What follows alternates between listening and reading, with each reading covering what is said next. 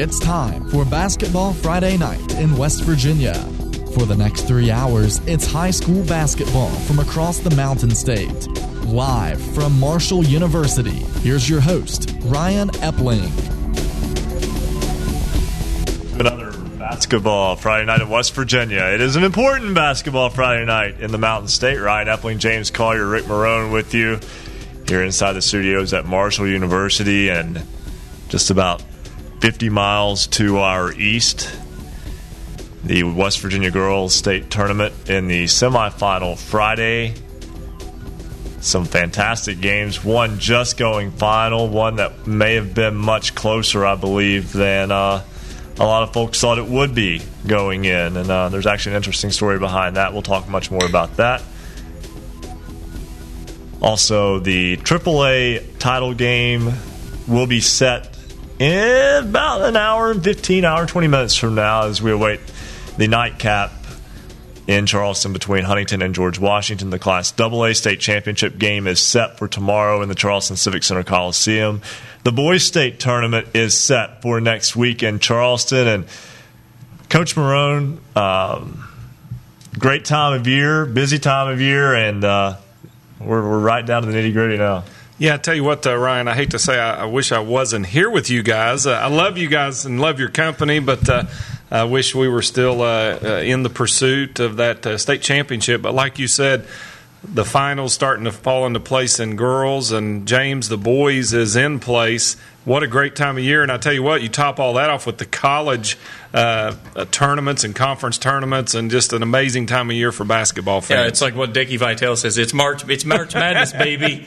Uh, it is. I mean, it's basketball galore. It's a, uh, a connoisseur of, of basketball. And first off, I want to say I hate seeing you not there because the tie on the picture that I saw, I believe Marcus Constantine – you were, you know, a big, big grin, big orange tie, and you looked so happy on the sideline. It was, uh, it was nice. Was that before tip off? No, it may, it may have been. I think, I think you looked over and you saw the concession stand was open. Maybe it was a, a visitor's lounge or something. But no, just kidding. But uh, no, I mean, for your team though, Coach, you guys made a really big run with a young team, and I mean that, that has to be something that you look back and say, we got there, but we really want to go further next year. But it gives you something to build off of moving moving forward. Yeah, we had a great run, and it really peaked at the right time. And you mentioned that uh, a young team, none of our players had ever been to the state tournament before, but you really saw determination there. They weren't just happy to be there, and that's what I looked at as a coach was, you know, they were hungry for more. Uh, they got uh, in there, had a had a tough draw. I mean, Wyoming East, obviously still in the hunt for a state title. We'll get into that in a little bit, uh, how they fared today. But, uh, you know, a lot of weapons for the Lady Warriors. But uh, we battled hard. We got off to a bit of a slow start, uh, outscored them in the second quarter. The second half was an eight-point game. So we had it down to ten points, I think, in the third period, and then they put a spurt on us. So, but uh, our kids got great experience. We only have one senior. Uh, we'll miss her. Uh, Michaela Messer graduates for us, but a lot of young players, uh, seven players returning, and that that experience is invaluable. Well, Coach, we didn't get to actually speak with you last week. We we know that uh, you were enjoying uh, that win on that game that was postponed because of snow last uh, Thursday, but um, a great run. It was good to see you back in Charleston, too. That, um It's been a couple of years, and um, that's been a place that's been a very familiar stomping ground for you over the past twenty years or so. Yeah, it was great. We hadn't been there in five years, uh, oh ten, when Kara Pollinger played for us. And uh, so it was great to be back. We'd been in two regional finals in between there. But, uh, you know, to have the Lady Rebels back in Charleston in double A was great. Of course, last year in double A for us for a while. But uh, I got to, to experience that. And, and more importantly, uh, you know, we've been blessed to be there several times before, but these kids hadn't. And our fans were there in great numbers. Numbers and uh, it was a lot of fun. Wish it could have went a little further, but uh, nonetheless, uh, great memories made this week. So again, Tulsa losing to Wyoming East back on Wednesday in the girls' double A state tournament. sixty-four forty-four was the final on that. But we know that you're here now because you want the scores from today. We'll also set, of course, the boys' regional finals and get those to the boys' state tournament matchups. We'll have all that for you. But first, it's time for our very first scoreboard update of the night. Looking for scores? Look no more. Visit basketball night dot com. Let's just go back to a game that just ended. Class A state title game is now set, and it will be Saint Joe going for eight in a row. But it wasn't easy for Huntington Saint Joe. They beat Saint Mary's tonight, forty-seven forty-three, a game that Saint Mary's had a couple shots in the last ten seconds in an attempt to tie, but Saint Joe gets the win and will play for number eight tomorrow. They will take on the Gilmer County Titans, who held off Notre Dame. forty-seven forty-four was the final. Gilmer County and Saint Joe for the girls' Class A state title tomorrow in Charleston. The girls' double A state championship is also set.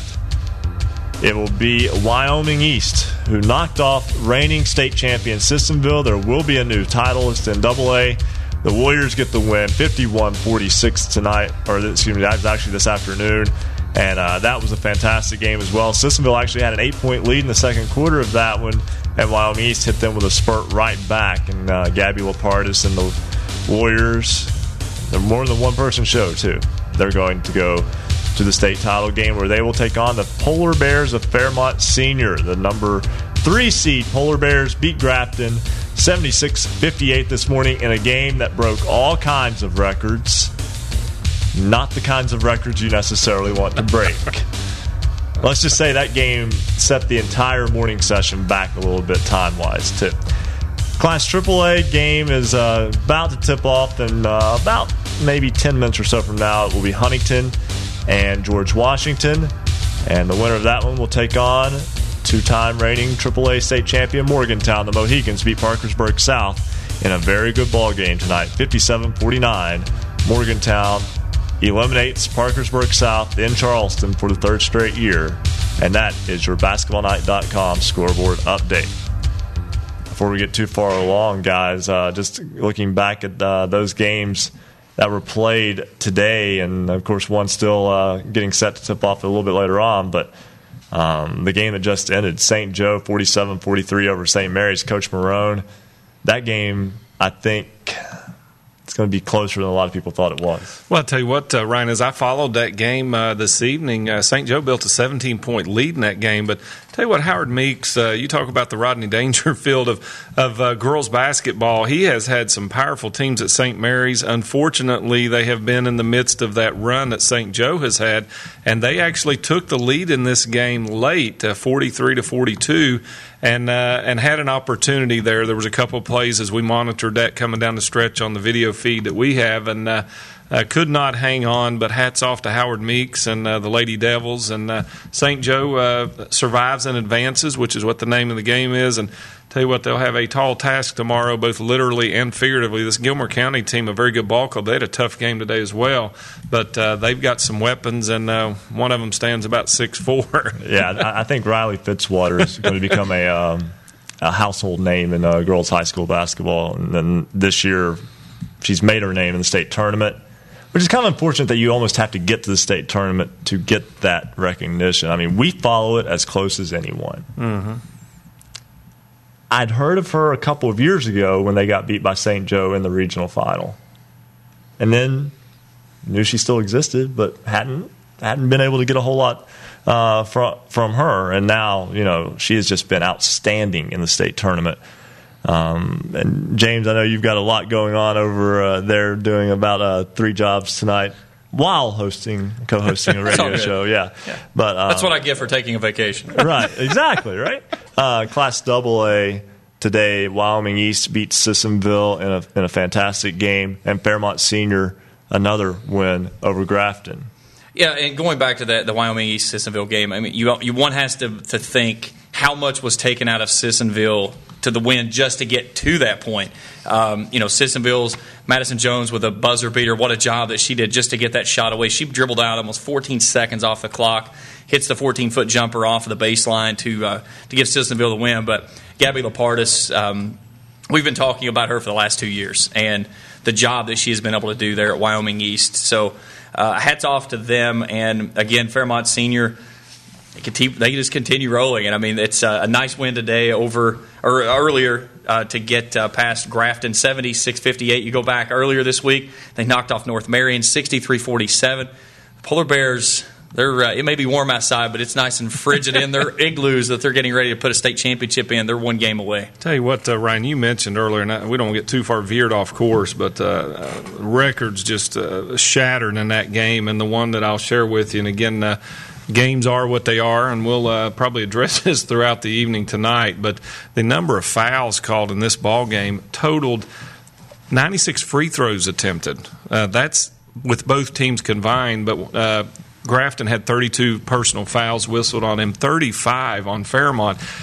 And I, I don't want to use the word bludgeoning out of context here, but Fairmont Senior just almost bludgeons you with their effort and their intensity. They run twelve to fourteen girls at you in waves. Coach Corey Hines, we've had him on the uh, on the uh, show uh, throughout the, the, the length of this show. He's a great guest on the show.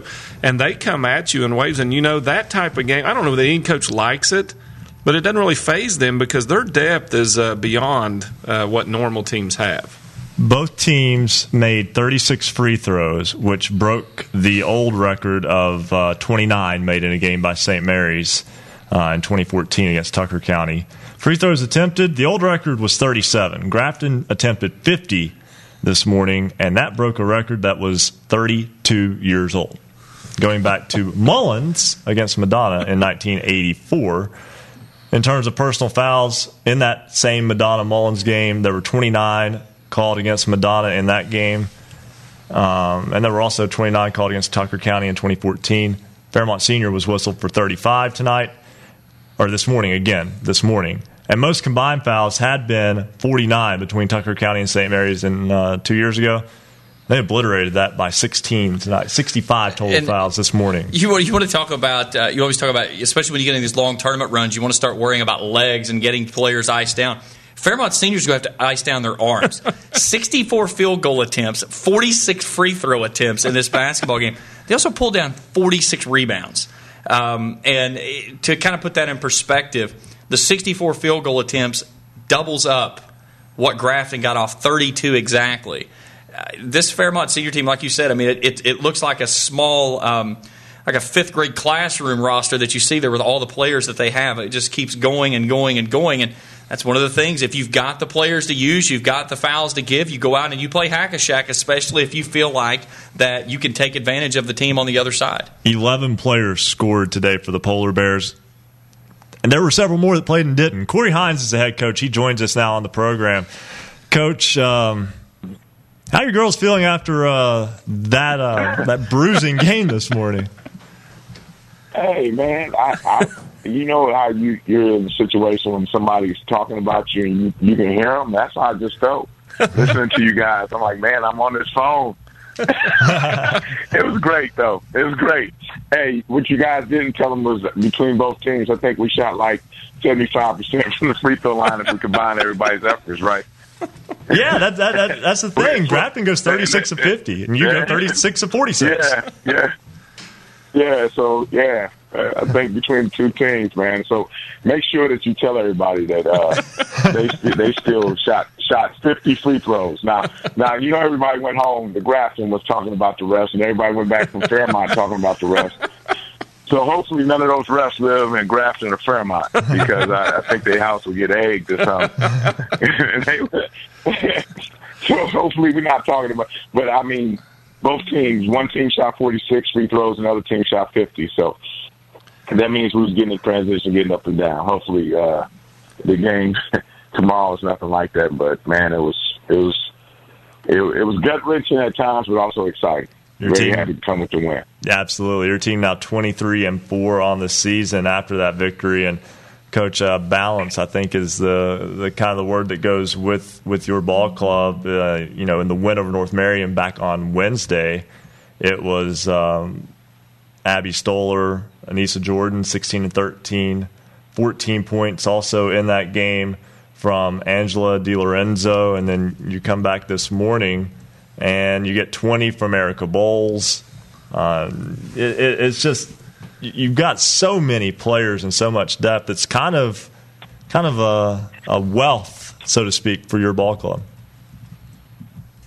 Um, but, you know, one of the things that uh, was like most impressive, even with that uh, twenty points Erica scored, it was like Erica. Um, she tied for the lead in rebounds. Man, she had six rebounds. Um, well, there's a lot of people got got rebounds, but that was great. And then you have players who. who have played but they haven't got as much time as they probably would have liked. But they came into this game and they contributed and did a great job. Yeah, Kayla Anton, she had eight points. And then Summer West, man, our, our bigs got in foul trouble. Summer came in and gave us five points and some rebounds. And she got, actually, I think one of the fouls on one of their best players, like going up for a rebound, getting a foul. So that helped contribute to that win. And and that's something that you want to push forward, and you, you want to sit there and acknowledge, hey, man, you never know when your number is going to get called, but hopefully you will be ready when it is. Coach, congratulations on the win. Uh, th- going through the stat sheets, three numbers that really jump out to me. You forced twenty-five turnovers in the ballgame. You get twenty-six second-chance points by holding Grafton to only nine, and you pull down twenty-eight offensive rebounds. Out of those three, which one uh, aided you the most to be able to pull off this win over a tough Bearcats team? Oh, of course, uh, second-chance points. Um, that means people hitting the boards. Uh, I think we, we had, what you said, like twenty-eight offensive. Like that, that, that gives uh, a jump shooter or anybody who takes shots um, confidence and saying, hey, that my teammates got my back. So if I miss, you know, hey, I got another opportunity. So I, I think that that was like the most important. Well, Coach, now you turn around and tomorrow you get Wyoming East in the Class double A state championship game. Your impressions of the Warriors? I know you've got the chance to see them up close and personal here the past few days. Oh, man, um, great team. Uh, great guard play. Uh, and uh, they they got a great inside presence. Um, it's one of those teams that, uh, like all year, like we didn't get a chance to see them a whole bunch, but the times that we did get to see them, it was very impressive. And you always hear about them. You know, that's one of those teams that you hear about, you know, all over the state. You're hearing about some of the things that uh, Wyoming East is doing. So we really look forward to this matchup because it, it really is going to, you know, give us the ultimate test. Let us know where we stand in the state. Coach Corey Hines of the Fairmont Senior Polar Bears, again, they play tomorrow for the Class double A state title against the Wyoming East Warriors. Coach Hines, thanks for taking time out to talk with us. Congratulations on your run into the state championship game, and wish you the best of luck tomorrow. Hey, thank you, guys. All right. Again, Coach Hines, uh, definitely appreciate him taking the time to speak with us tonight. We're going to step aside, take a break. When we come back, we're going to talk with Amy Chapman, the head coach of the Gilmer County Lady Titans, who will play for the Class A state title tomorrow. All that and much more as Basketball Friday Night in West Virginia rolls on here on the Fast Break Sports Network.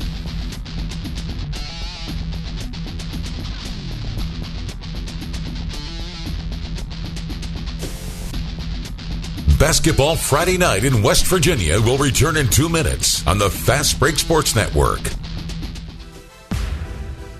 Basketball's voice in the Mountain State. It's Basketball Friday Night in West Virginia. High school basketball action in West Virginia is heating up as teams focus on a trip to the state championship in Charleston. Stay up to date with your local team and its progress all season long with Basketball Friday Night in West Virginia for three hours every Friday night from nine to midnight. Listen online or on great radio stations throughout the Mountain State. Hear sports writers, broadcasters, coaches, players, and your calls recapping your team's game. Visit basketball night dot com for more details on how you can become part of the show. Follow us on Twitter at hoops underscore roundup, at hoops underscore roundup. And thanks to everyone that has sent us all the game reschedules. You can send your game reschedules by text, tweets, and emails. We appreciate you being part of all the people out there updating us on all the rescheduled games throughout the Mountain State. Send your rescheduled games via Twitter. Send it to at hoops underscore roundup, at hoops underscore roundup. You can also text us three oh four, two four nine, four nine two four, three oh four, two four nine, four nine two four. And you can send us an email. Email scores at basketball night dot com, scores at basketball night dot com. Go to our website and check it out. Find out how you can connect with the show. A shout out to all our new Twitter followers. Follow us on Twitter at hoops underscore roundup, at hoops underscore roundup. New followers include Rich Clark, Heather, Mike Baldy, Mike Goldwyn, Christopher Derrico, Brandy Haney, Coach Ron Terry, Sydney, Hoop Dog, Anita E., and Easton Davis. Thanks for following us on Twitter at hoops underscore roundup, at hoops underscore roundup. If you love basketball, then there's only one place to be on Friday nights after the game. Basketball Friday Night in West Virginia.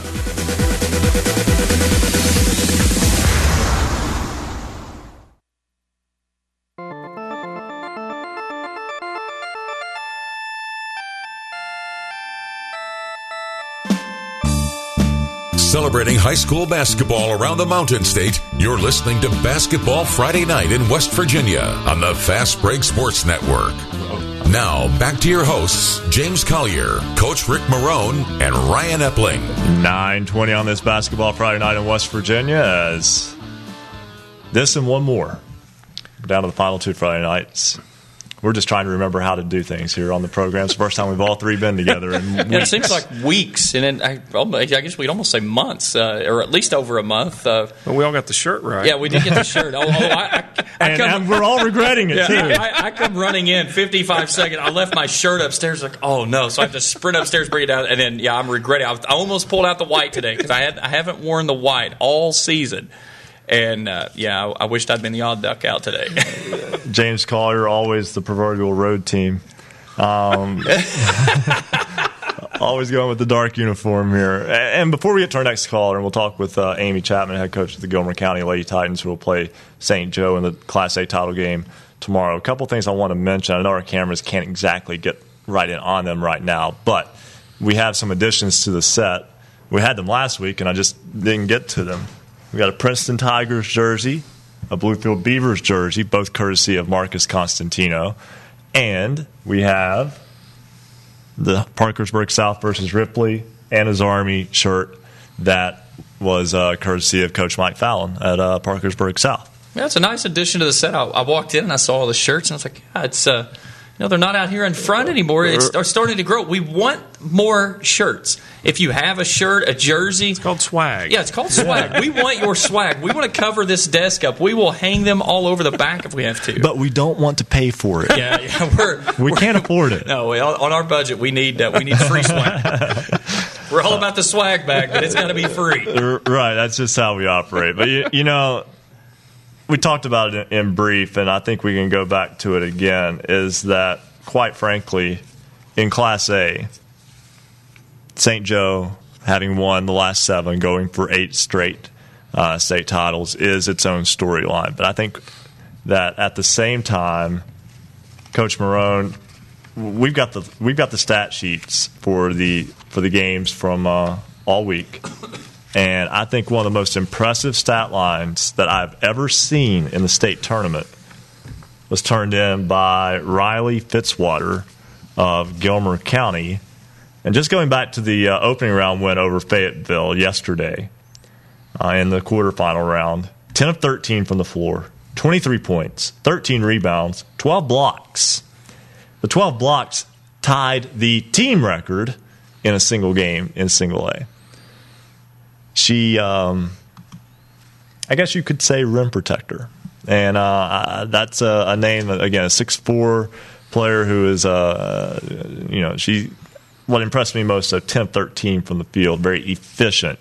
Coach Amy Chapman is the head coach of the Lady Titans. She joins us now. And Coach, um, I think the people who follow Class A very closely already knew about Riley Fitzwater, and I believe now people who just follow in passing know about Riley Fitzwater. You can't really hide her anymore, can you? No, no. She is a... absolutely putting up some good numbers and getting some good attention right now. and and of the positive variety. And your team playing for a state title tomorrow after a forty-seven forty-four win tonight, or uh, today, I should say, over Notre Dame. And, and that was a tough ball game, too, in, in terms of um, you guys seem to be able to get out to a lead in that game and uh, in the third period and in the fourth. And uh, Notre Dame would not go away. And uh, toward the end, got a little bit uh, nerve-wracking, but your team able to hold on. Yeah, you know, Notre Dame is a you know a fantastic ball team. Um, I think you know we didn't shoot the ball very well from the free throw line. I think we were, we went ten for thirty-one, and that that really hurt us. And I think it started to creep inside their heads. They were playing more not to lose than playing to win, and just got a little timid, not not being the aggressor, but. You know, to you know pull pull one out like that. You know, they're going to be tight at this point in time in the in the um, in the tournament. So we're just very happy and thrilled to death to be playing for uh, the championship game. Uh, and let me put let me get this uh, this line here as well for today for Riley Fitzwater. sixteen points, twenty-three rebounds.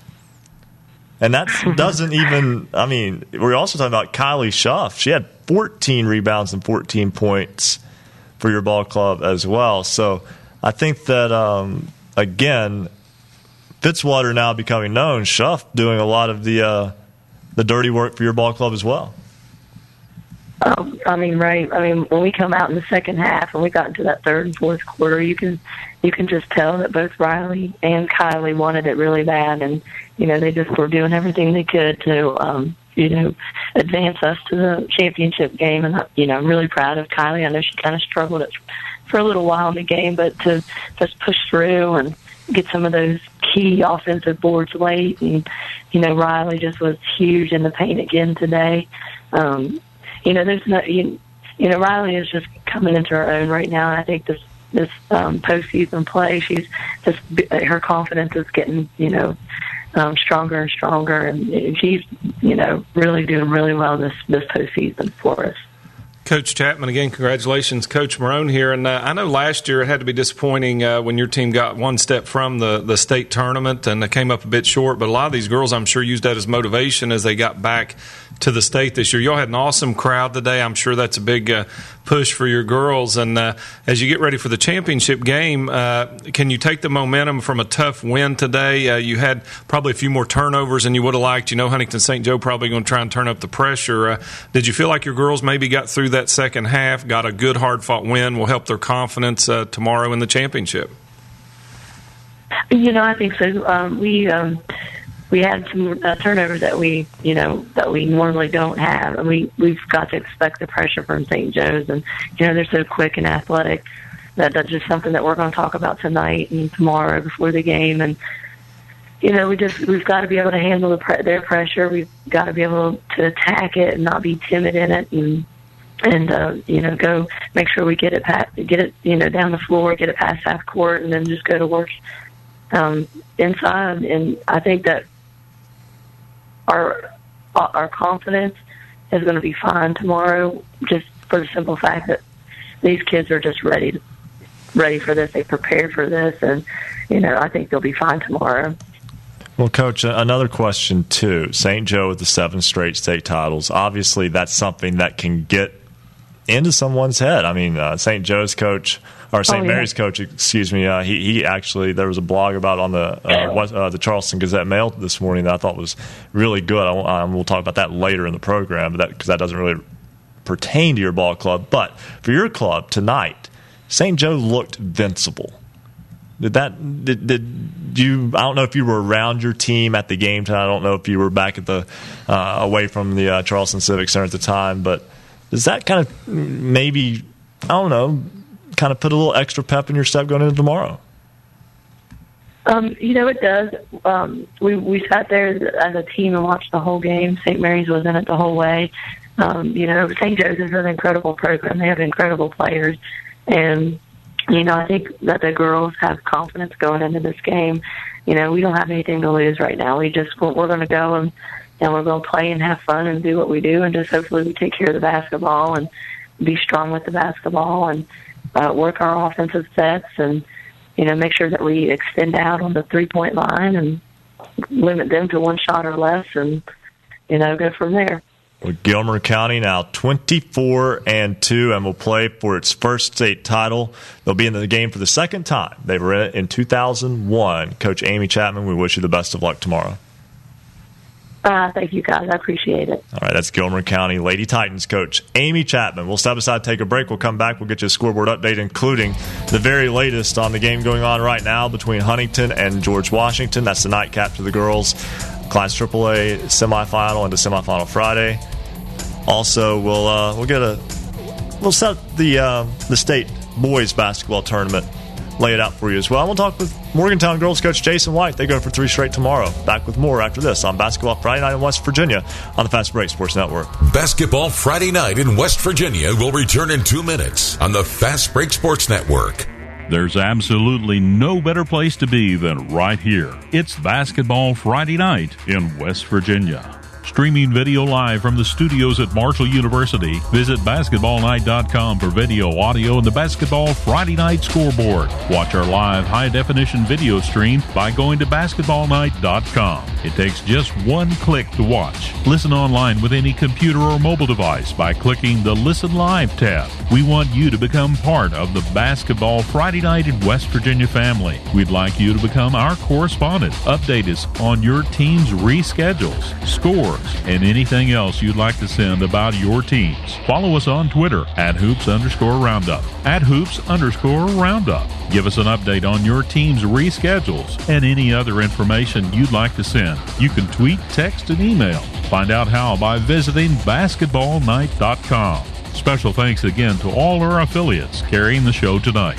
A shout out to all our new Twitter followers. Follow us on Twitter at Hoops underscore Roundup, at Hoops underscore Roundup. New followers include Nick Greeley, Hallie Persilli, Shawnee Underwood, Aaron Jones, Madison, at Mad underscore Lucas, Greg Conliff, Maddie Fahey, Jason Brown, Elvis Patricks, Leanne Porterfield, Gary Sheff, Nathan Cottrell, Isaiah Logan, Melissa, Justin Harrison, Stitches at Jenkins thirty-two Z, Ajax, Holly Joler, Brian Gump, Paulo, Landon Dillard, Jamie Dole, Shannon at Shannon Renee underscore X O, Ryan Farley, Monroe Moeller, Eleanor Pierce, Kylie Ellis, Neil Rasnick, Shayla Hinderer, Matt Hensley, Kelsey Miller, Colton Fix, Mackenzie Friend, M H S Girls Basketball. Thanks for following us on Twitter at Hoops underscore Roundup, at Hoops underscore Roundup. It's Basketball Friday Night in West Virginia.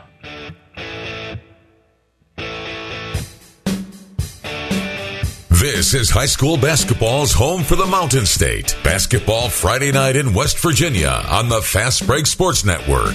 Now, back to Basketball Night in West Virginia with James Collier, Coach Rick Marone, and Ryan Epling. It's nine thirty-one on this Basketball Friday Night in West Virginia. Ryan Epling, James Collier, Rick Marone back with you here on Basketball Friday Night in West Virginia. Semifinal Friday for girls high school basketball in the Mountain State. One week away from the boys' semifinal Friday at the Charleston Civic Center Coliseum.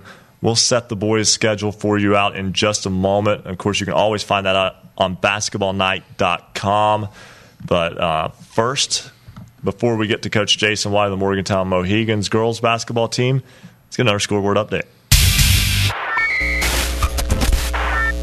Looking for scores? Look no more. Visit basketball night dot com. Going on right now in Charleston, Class triple A girls semifinal. It is Huntington leading George Washington.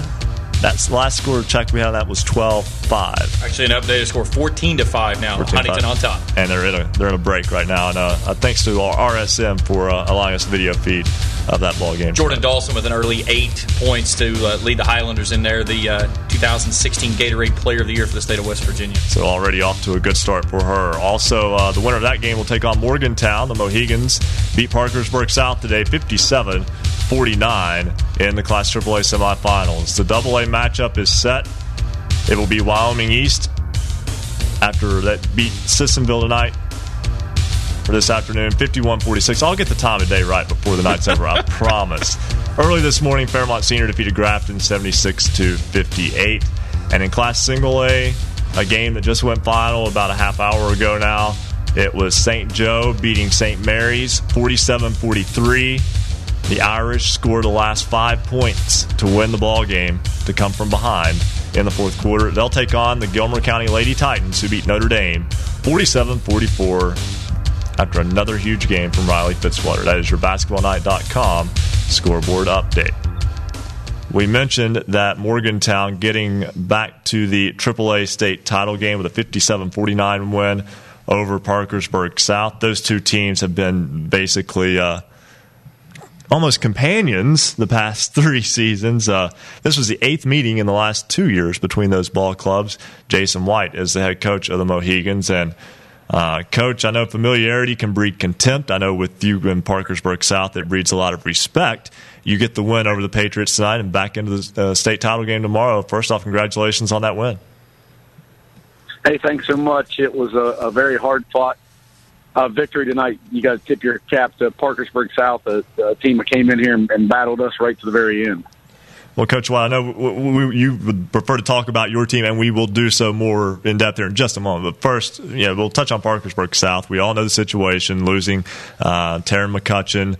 Um, she uh, transferred out. As a team that kind of had to reset and re-gel, that team was playing really good basketball at the right time, and uh, they were a little bit of a different matchup tonight with uh, the, the way that they, uh, that they played without their star point guard from uh, the past three seasons.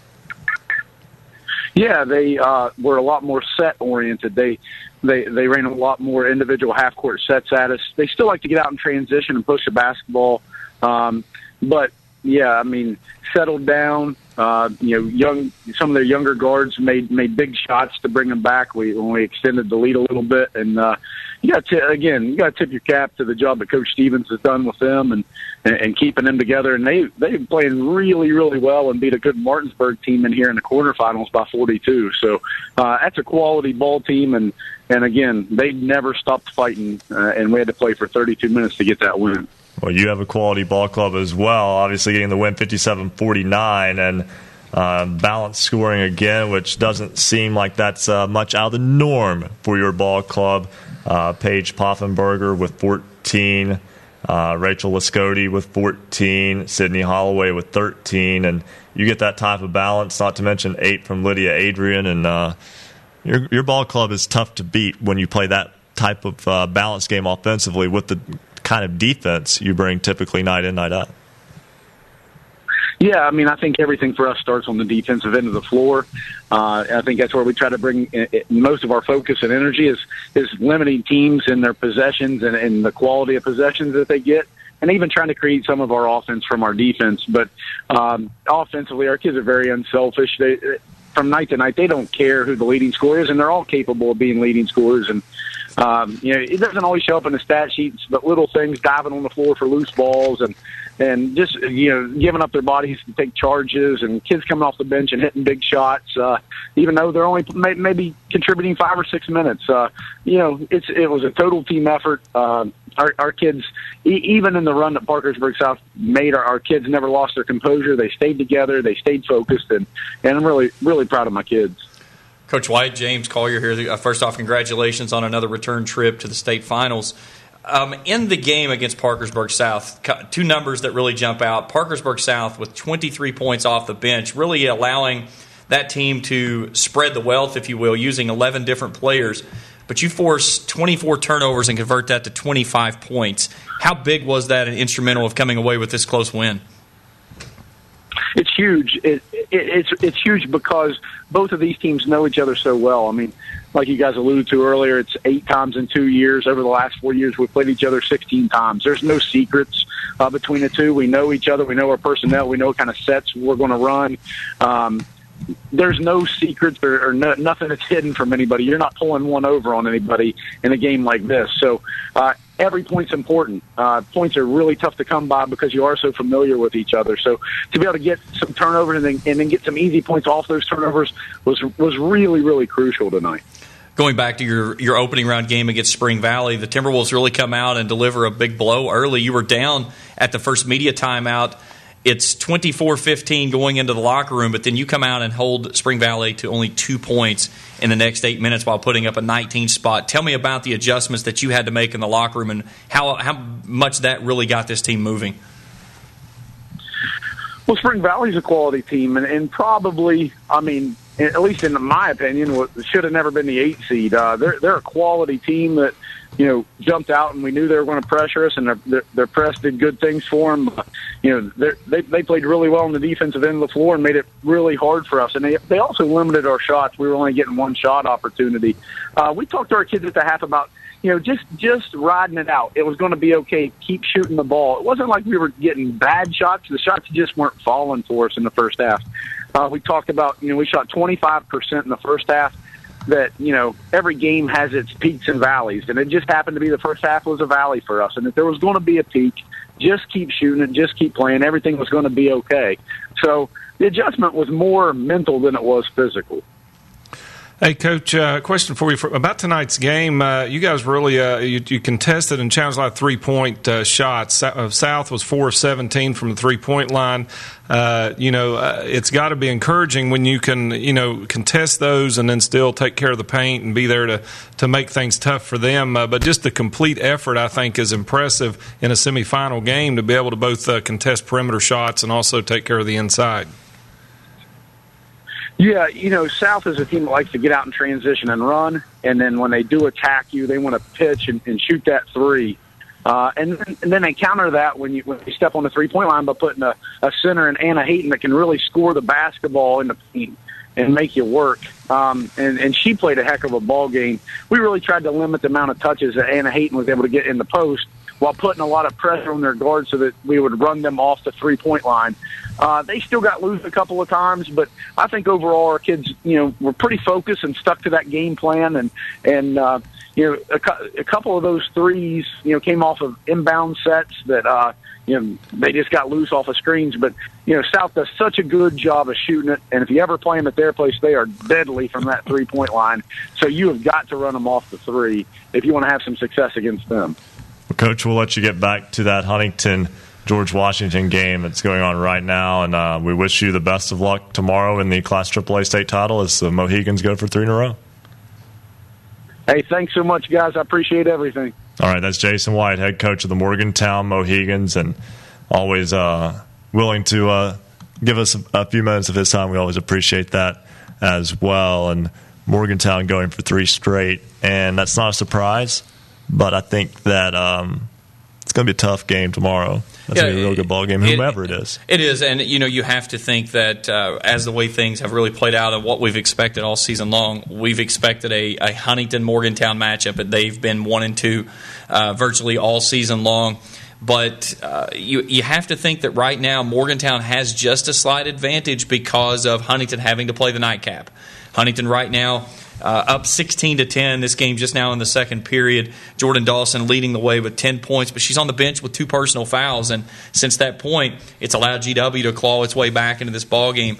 And and Coach Marone, it's one of those things when you, you have a player that goes out and is really taking care of, of everything you want to do, and then they pick up that quick second personal foul early, you have to take them off the floor to protect them for the second half. How much does that disrupt the flow of, especially when you have things going your way early on? Well, it disrupts the flow, but uh, Shy Banks can disrupt flow too when uh, Dawson's not in there to, to kind of contest the interior stuff. Shy Banks was a huge part last night in that big win over uh, South Charleston. But I tell you what, back to Morgantown, Uh, here's a complete team. They're back-to-back state champions. They shoot under thirty-eight percent from the floor tonight.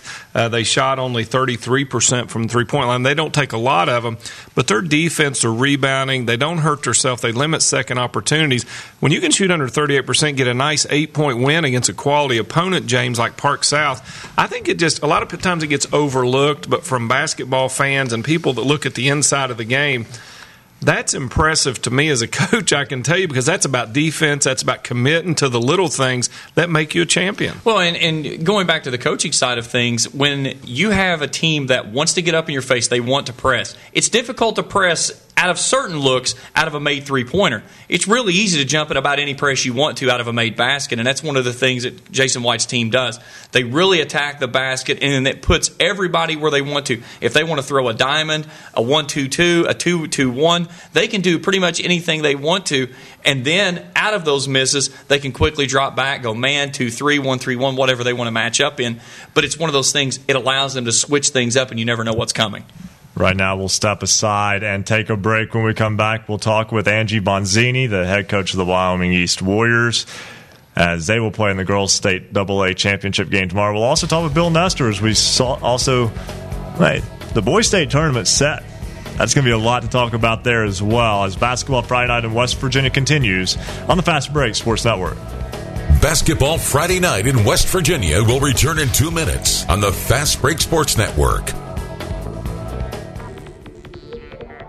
Basketball Friday Night in West Virginia, the Mountain State's voice for all things high school basketball.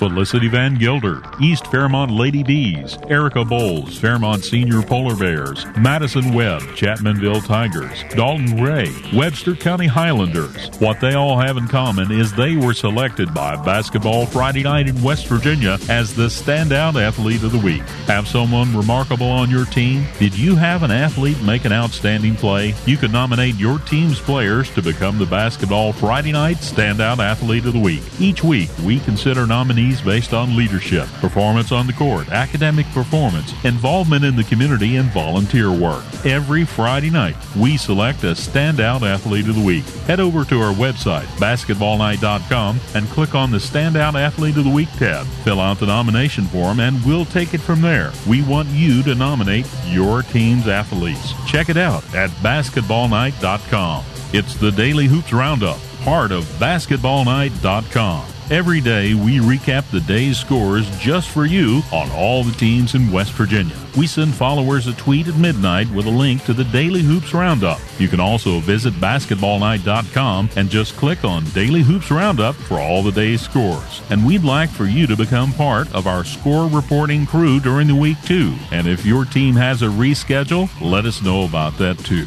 Send us your team scores by Twitter, text, or email, and we'll make that part of our Daily Hoops Roundup. We want you to become part of the Basketball Friday Night in West Virginia family. On Twitter, follow us at Hoops underscore Roundup, at Hoops underscore Roundup. You can email scores and reschedules for your team to scores at basketball night dot com. Check it out at basketball night dot com. It's the Daily Hoops Roundup.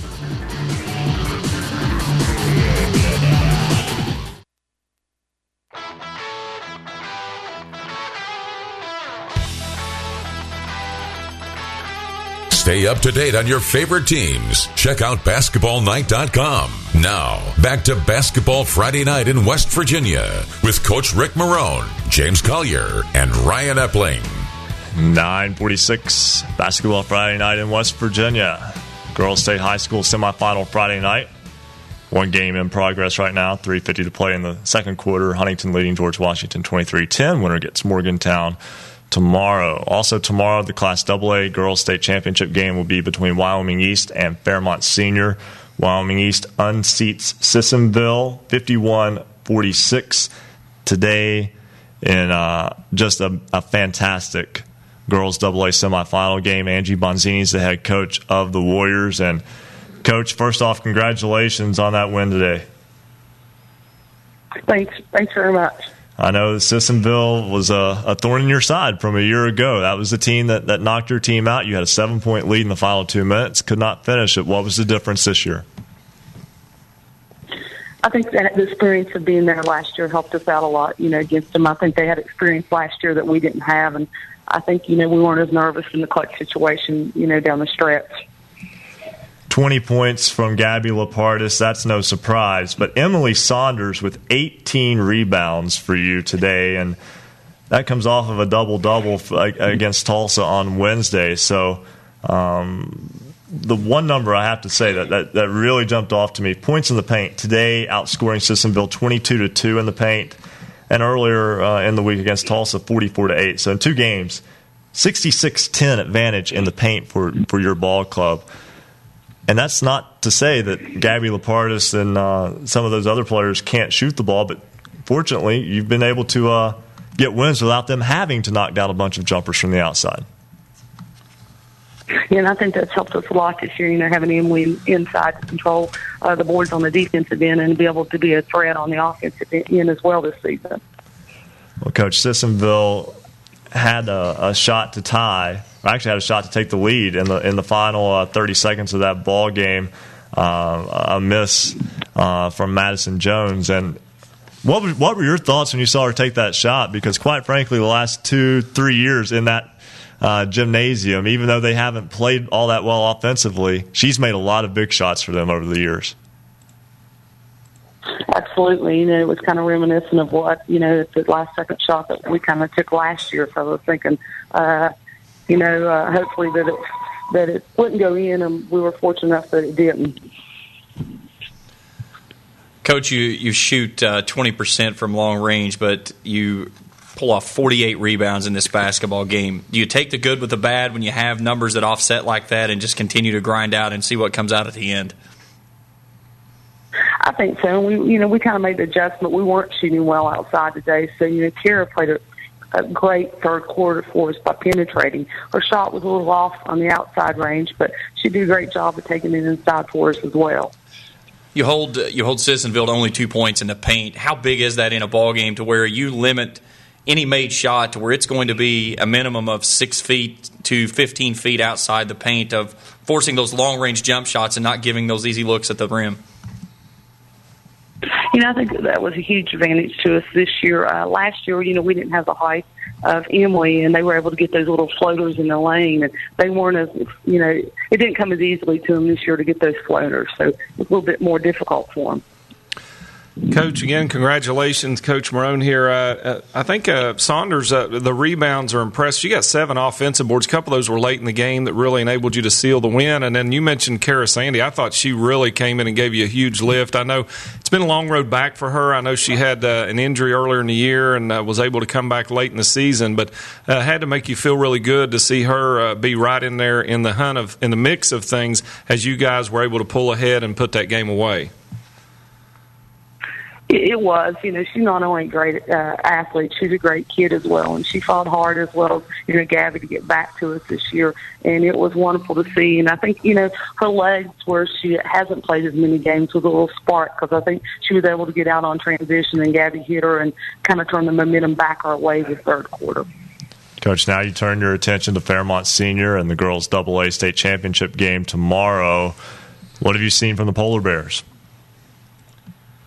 You know, they're big, they're aggressive, they like to go after you and press. So, you know, it'll be an interesting matchup for us. I think overall they're a little bit bigger than us. But, you know, our kids always go out there and play hard, and we'll just uh, do the best we can tomorrow. Coach, do you go out and try to put them on the free throw line and see if they can uh, match what they had to do today? I did hear uh, that there was a lot. We, I think we started an hour late today. You know, that might be in a situation where our depth might come in handy, but I know they're deep as well. But uh, it might be the bench on bench as far as foul shooting went. Yeah, they had eleven players score uh, at least uh, a point today in the uh, in the win. So uh, yeah, you you have to keep that in the back of your head. uh, you know, we're just we're just so thankful and blessed to you know to be playing on a Saturday in March. A championship Saturday, high noon, Wyoming East and Fairmont Senior in the girls' class double A state title. Coach Angie Bonzini of Wyoming East, thanks for joining us, and uh, get a good night's sleep. We wish you the best of luck tomorrow. Thank you very much. Appreciate you having me on.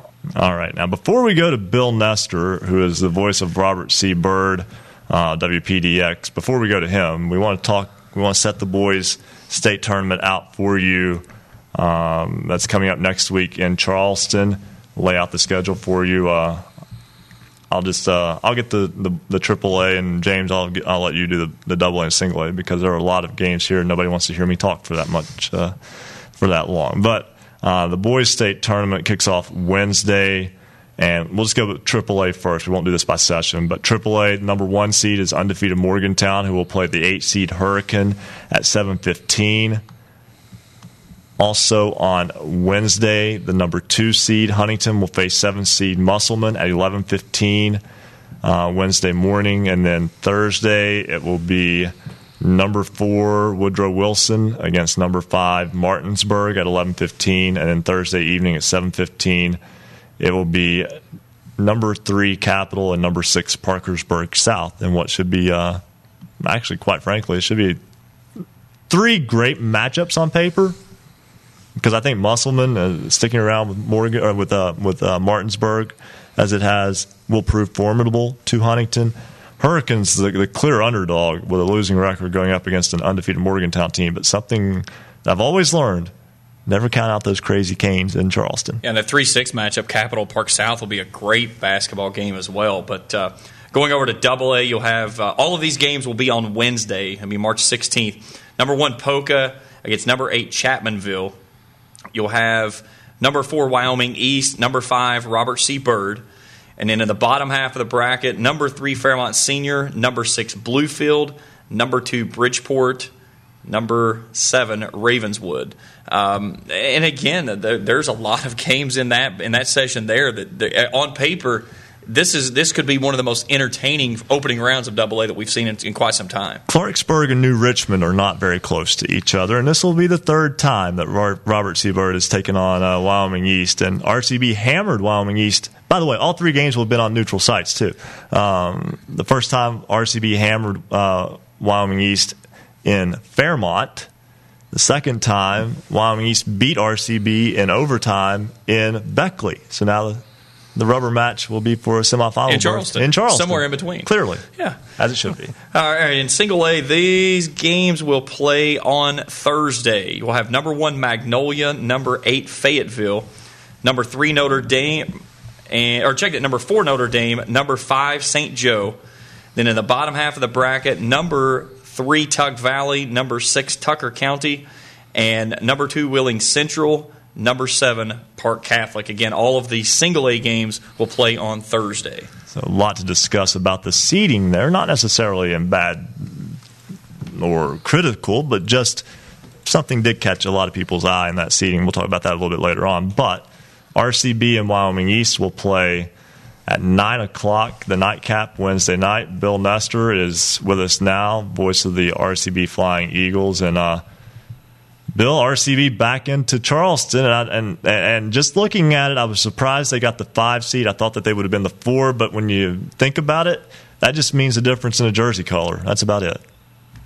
That's all it comes down to, fellas. You know, this past week, I'm like a kid in Christmas. Had a chance to call the Notre Dame Pocahontas game on Wednesday, and then uh, a chance to make a little trip to Kaiser to see the uh, R C B Golden Tornado games. So a couple big games this week, and uh, pretty excited about the opportunity for Robert C. Byrd. A lot of the players and the, the coaching staff looking forward to the rubber match with the Warriors uh, coming up here on Wednesday.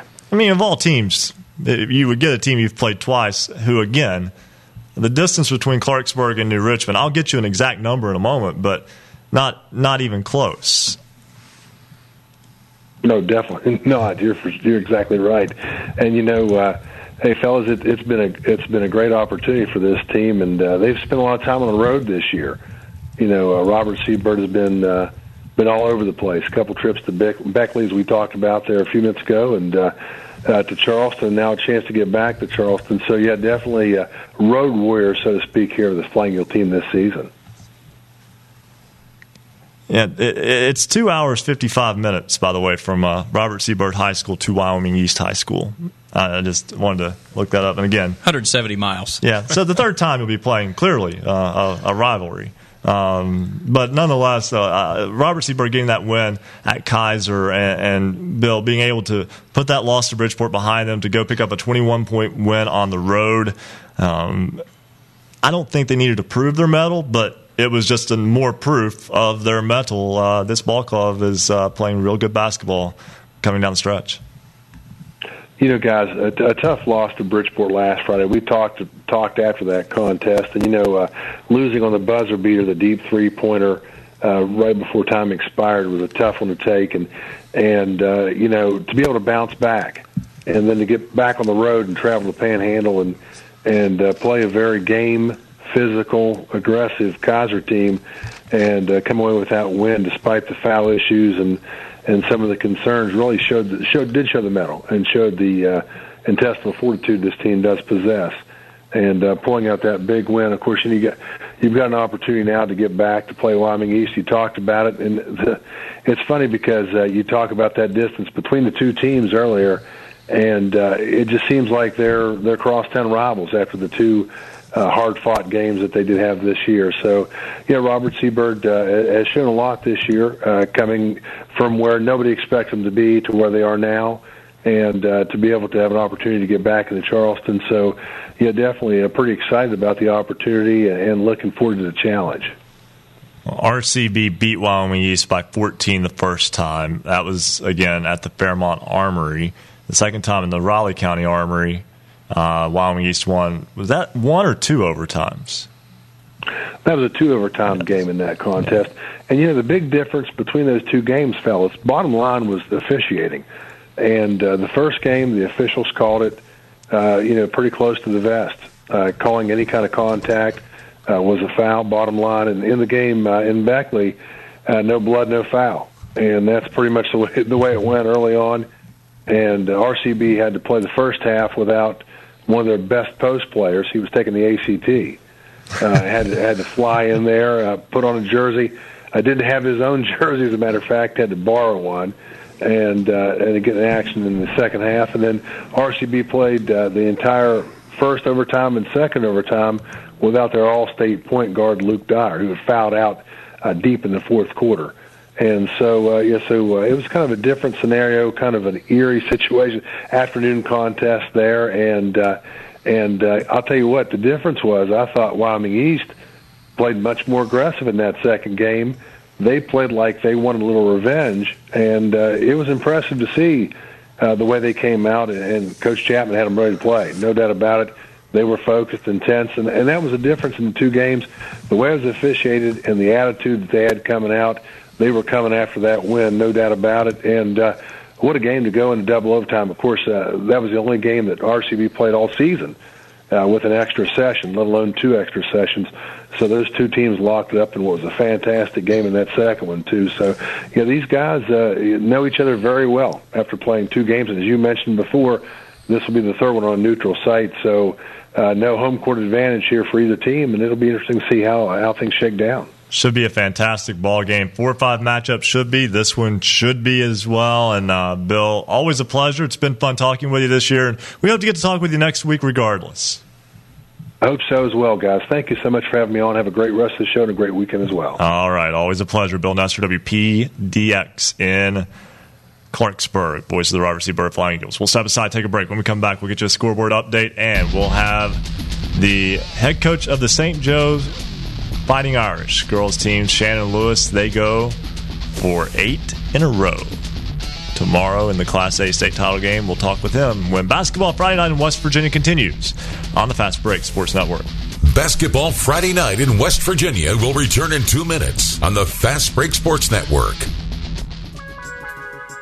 Basketball Friday Night in West Virginia, the Mountain State's voice for all things high school basketball. A special thanks tonight to all of our affiliates. You can listen to Basketball Friday Night in West Virginia throughout the Mountain State on great radio stations including ninety-four Rock, W R L F Fairmont, Talk ninety-two point five, W T H M L P, Ravenswood, Ripley, Power ninety-two Radio, ninety-two point three F M, W I R C L P Spencer, one oh four point five F M, W A S P W S P L P Huntington, ninety-seven point nine F M W S P W L P Parkersburg, one oh one point one F M W V W P Wayne, Knights Radio, ninety-one point five F M W R S G Middleburn, one oh six point seven F M W H F I Linside, one oh one point nine F M and twelve ninety A M W V O W Logan, ninety point seven F M W F G H Fort Gay, ninety-eight point five F M and one oh one point five F M W Q A Z L P Edmond, Beckley,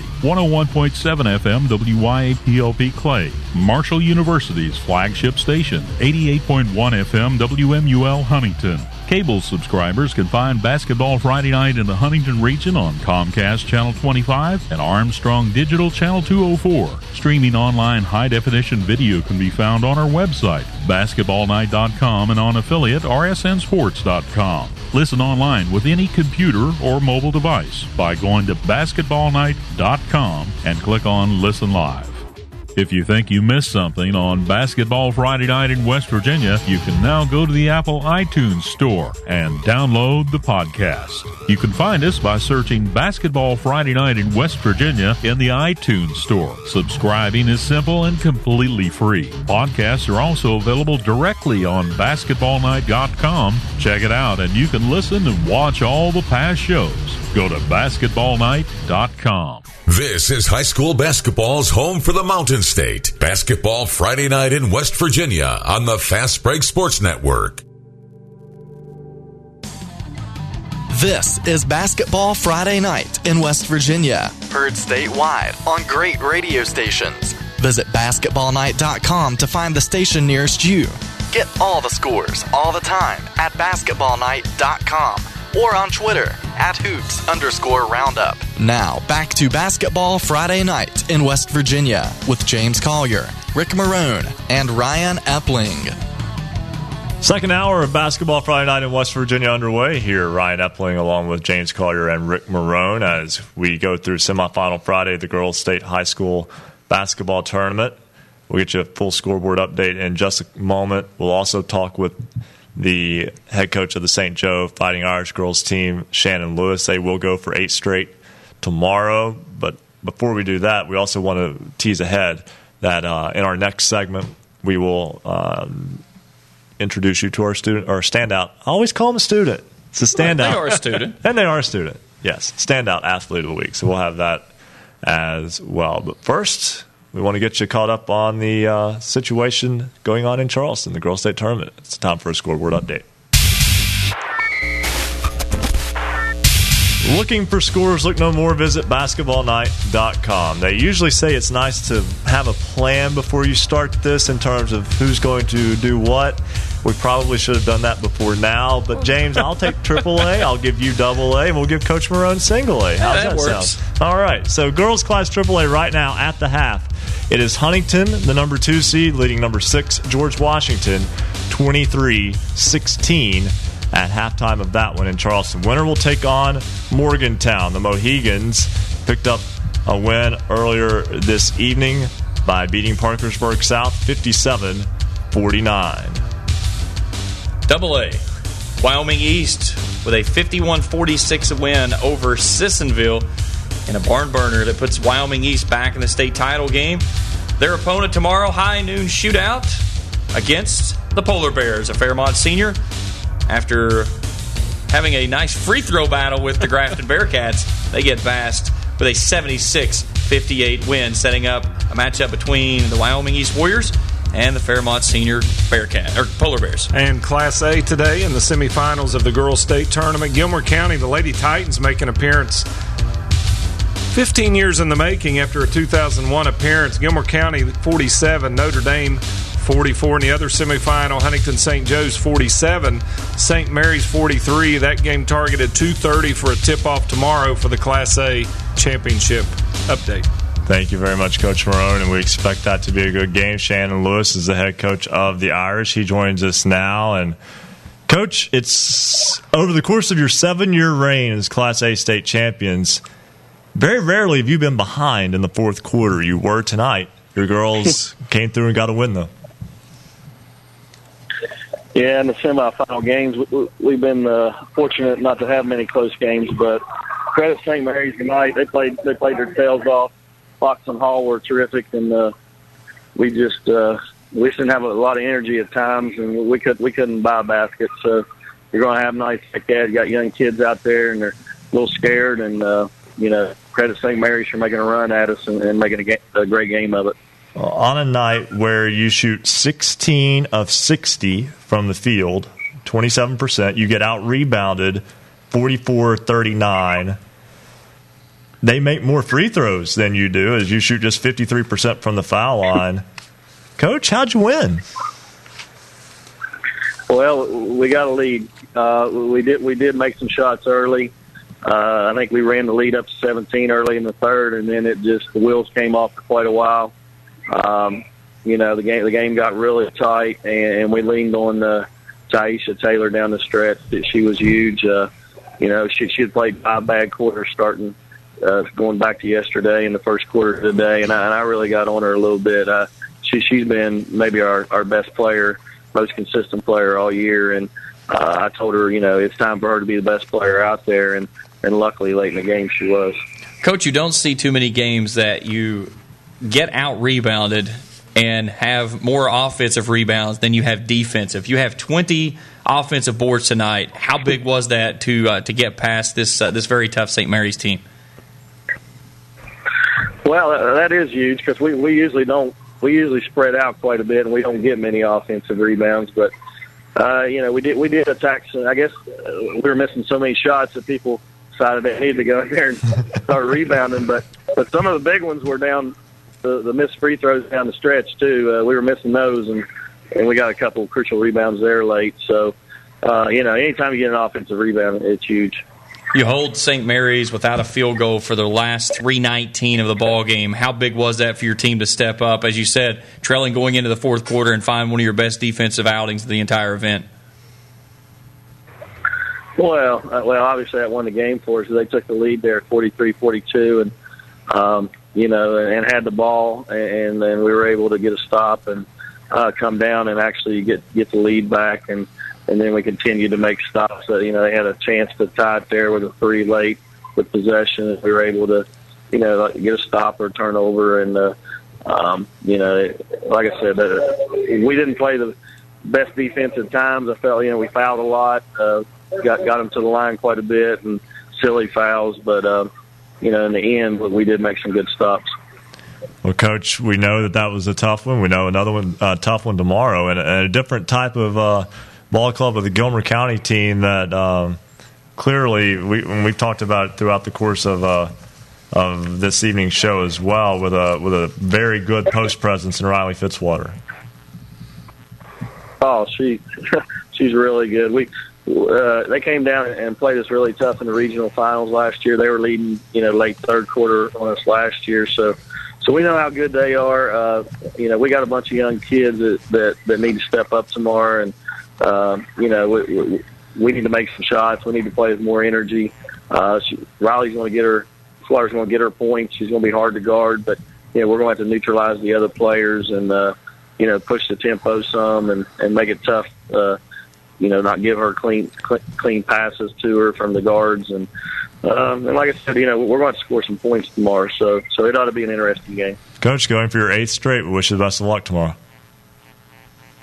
Thank you. All right, that's Shannon Lewis, head coach of Huntington Saint Joe. Sticking with Saint Joe, a name that he didn't really mention much of there, but this is a player who is a Division One signee to Middle Tennessee State, who will play in the Conference U S A Championship tomorrow. Um, Michelle Johnson joins us now. Michelle, not a big game scoring-wise for you tonight. Uh, just uh, four points, but still six assists and only one turnover. Clearly, your floor game's still very solid on a night where it needed to be. Um, yeah, I, I don't ever try to worry about my points because, I mean, it, it's not it's not like it's not my job, but it's my job to lead the team to win. So whatever I have to do to make the team win, if someone's making shots, I'll give it to them. If they're attacking the basket, I'll tell them to attack the basket. My job is to just, like, control the floor and make sure that we win, and I thought I did an okay job with that tonight. Well, over the course of this run, I mean, you have won a state title every year, and very rarely have you been in situations where you were behind in the fourth quarter of ball games. You were tonight. Um, did the experience of being in Charleston a lot help, because quite frankly, again, that's not a normal territory for where this program's been over the past seven years? Um, yeah, I mean, I knew, I could tell, because we rely on the um, newer kids that we just got, which are freshmen, to, like, make baskets and to, like, make bigger plays, but I knew coming into the state tournament, because they kept saying they were scared, that at one point in time they were going to get down, and, and I had to, like, pick them up. And I was trying to give energy because no one had energy. No matter what, I was trying to give some of, them some of my energy. I just couldn't get it. But I was just telling them, like, cuddle them up. Like, we deserve it. We deserve one more chance. And I'm a senior, and I want it. So we're just going to have to get it. I was like, we're just going to have to get it and go. Gilmer County, I know you're familiar with because you played last year. But uh, I'm getting to see them this year in Charleston and in games and other than your own, obviously. But uh, what were uh, what, what were your impressions of uh, the Gilmer County Ball Club you take on tomorrow in the title game? Um, last time we played them, it was like it was a really wild game. You know, it was like fighting after the game and everything. And their fans kept saying my name, so they're always like, and when people are against me, just like people are at the state tournament, it motivates me more to go after something they want, because I know I'll go after it much harder. So, I mean, I expect it to be a close game, so I'm going to play aggressive and play hard the whole time. I have to explain that to my team, and I think it was good that tonight it was a close game and that we actually came out and won, so that tomorrow they know that it's not, like, these teams, like, they're coming to play. Everyone wants to beat us, and no matter what, like, no matter how many they've, they've lost, anything can happen and any team could win.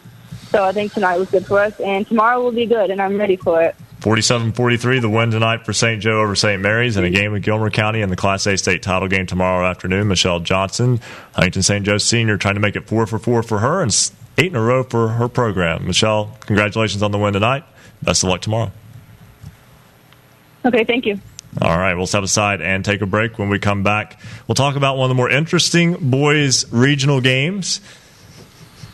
that uh, I, I got just, a lot of attention. It, you just love it. You say it, interesting, and it, it was. It was very interesting. The scoreboard says differently, but trust me, there was a story to write at the end of this one. Absolutely. We'll talk much more about that, and we'll continue with our scoreboard updates. As, again, Huntington and George Washington playing in the girls' triple A state semifinals. We'll have that and much more as Basketball Friday Night in West Virginia continues here on the Fast Break Sports Network. Basketball Friday Night in West Virginia will return in two minutes on the Fast Break Sports Network. There's absolutely no better place to be than right here. It's Basketball Friday Night in West Virginia. Don't forget the poll question. Check it out at basketball night dot com. Each week, we've got a new poll question just for you. It's another way you can interact with the show. Basketball Friday Night, West Virginia's high school voice. Follow us on Twitter at Hoops underscore Roundup, at Hoops underscore Roundup. A big shout out to all of our new Twitter followers, including Ryan Farley, Monroe Moeller, Eleanor Pierce, Kylie Ellis, Neil Rasnick, Shayla Hinderer, Matt Hensley, Kelsey Miller, Colton Fix, Mackenzie Friend, M H S Girls Basketball, at Ben Halterman, Dustin Tilley, Isabella, Taylor Newcomb, Joshua Yan, Stratton Mandola, Rich Clark, Heather, Mike Baldy, Mike Goldwyn, Christopher Derrico, Brandy Haney, Coach Ron Terry, Sydney, Hoop Dog, Anita E., and Easton Davis. Follow us on Twitter at Hoops underscore Roundup, at Hoops underscore Roundup. A big thank you to all of our Twitter followers giving us schedule updates, scores, and updates on their teams. Welcome to the Basketball Friday Night in West Virginia family. You're part of the best basketball show in the Mountain State. It's the Daily Hoops Roundup, part of basketball night dot com. Every day, we recap the day's scores just for you on all the teams in West Virginia. We send followers a tweet at midnight with a link to the Daily Hoops Roundup. You can also visit basketball night dot com and just click on Daily Hoops Roundup for all the day's scores. And we'd like for you to become part of our score reporting crew during the week, too. And if your team has a reschedule, let us know about that, too. Send us your team scores by Twitter, text, or email, and we'll make that part of our Daily Hoops Roundup. We want you to become part of the Basketball Friday Night in West Virginia family.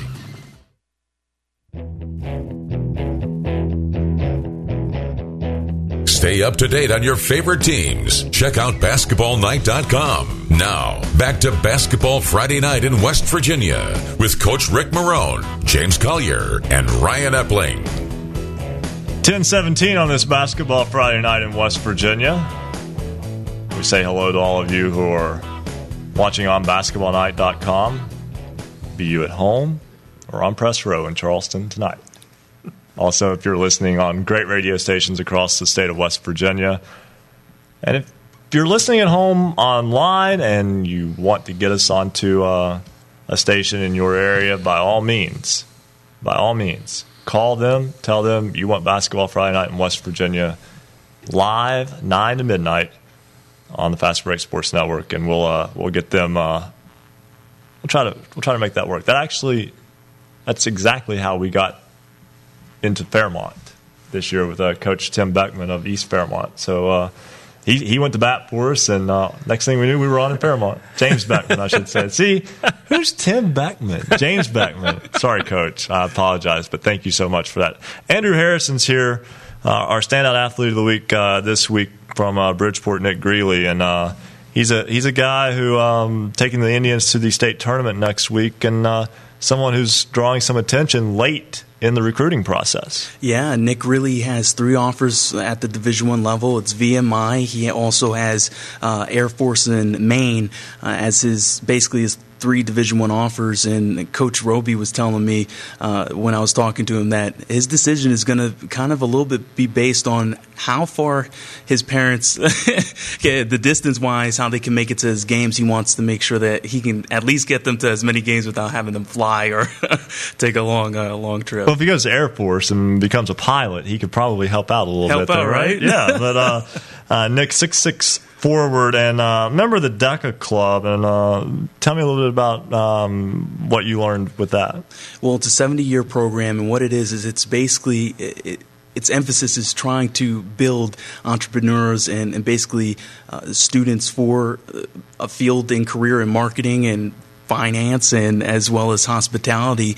And it's something that, you know, it's now called, they, they kind of, you know, even though the acronym is DECA, but uh, they call themselves the Association for Marketing Students now. So they changed that uh, basically over a decade ago. So trying to trying to make sure that they uh, at least make it a little bit easier for uh, people to uh, break down the acronym.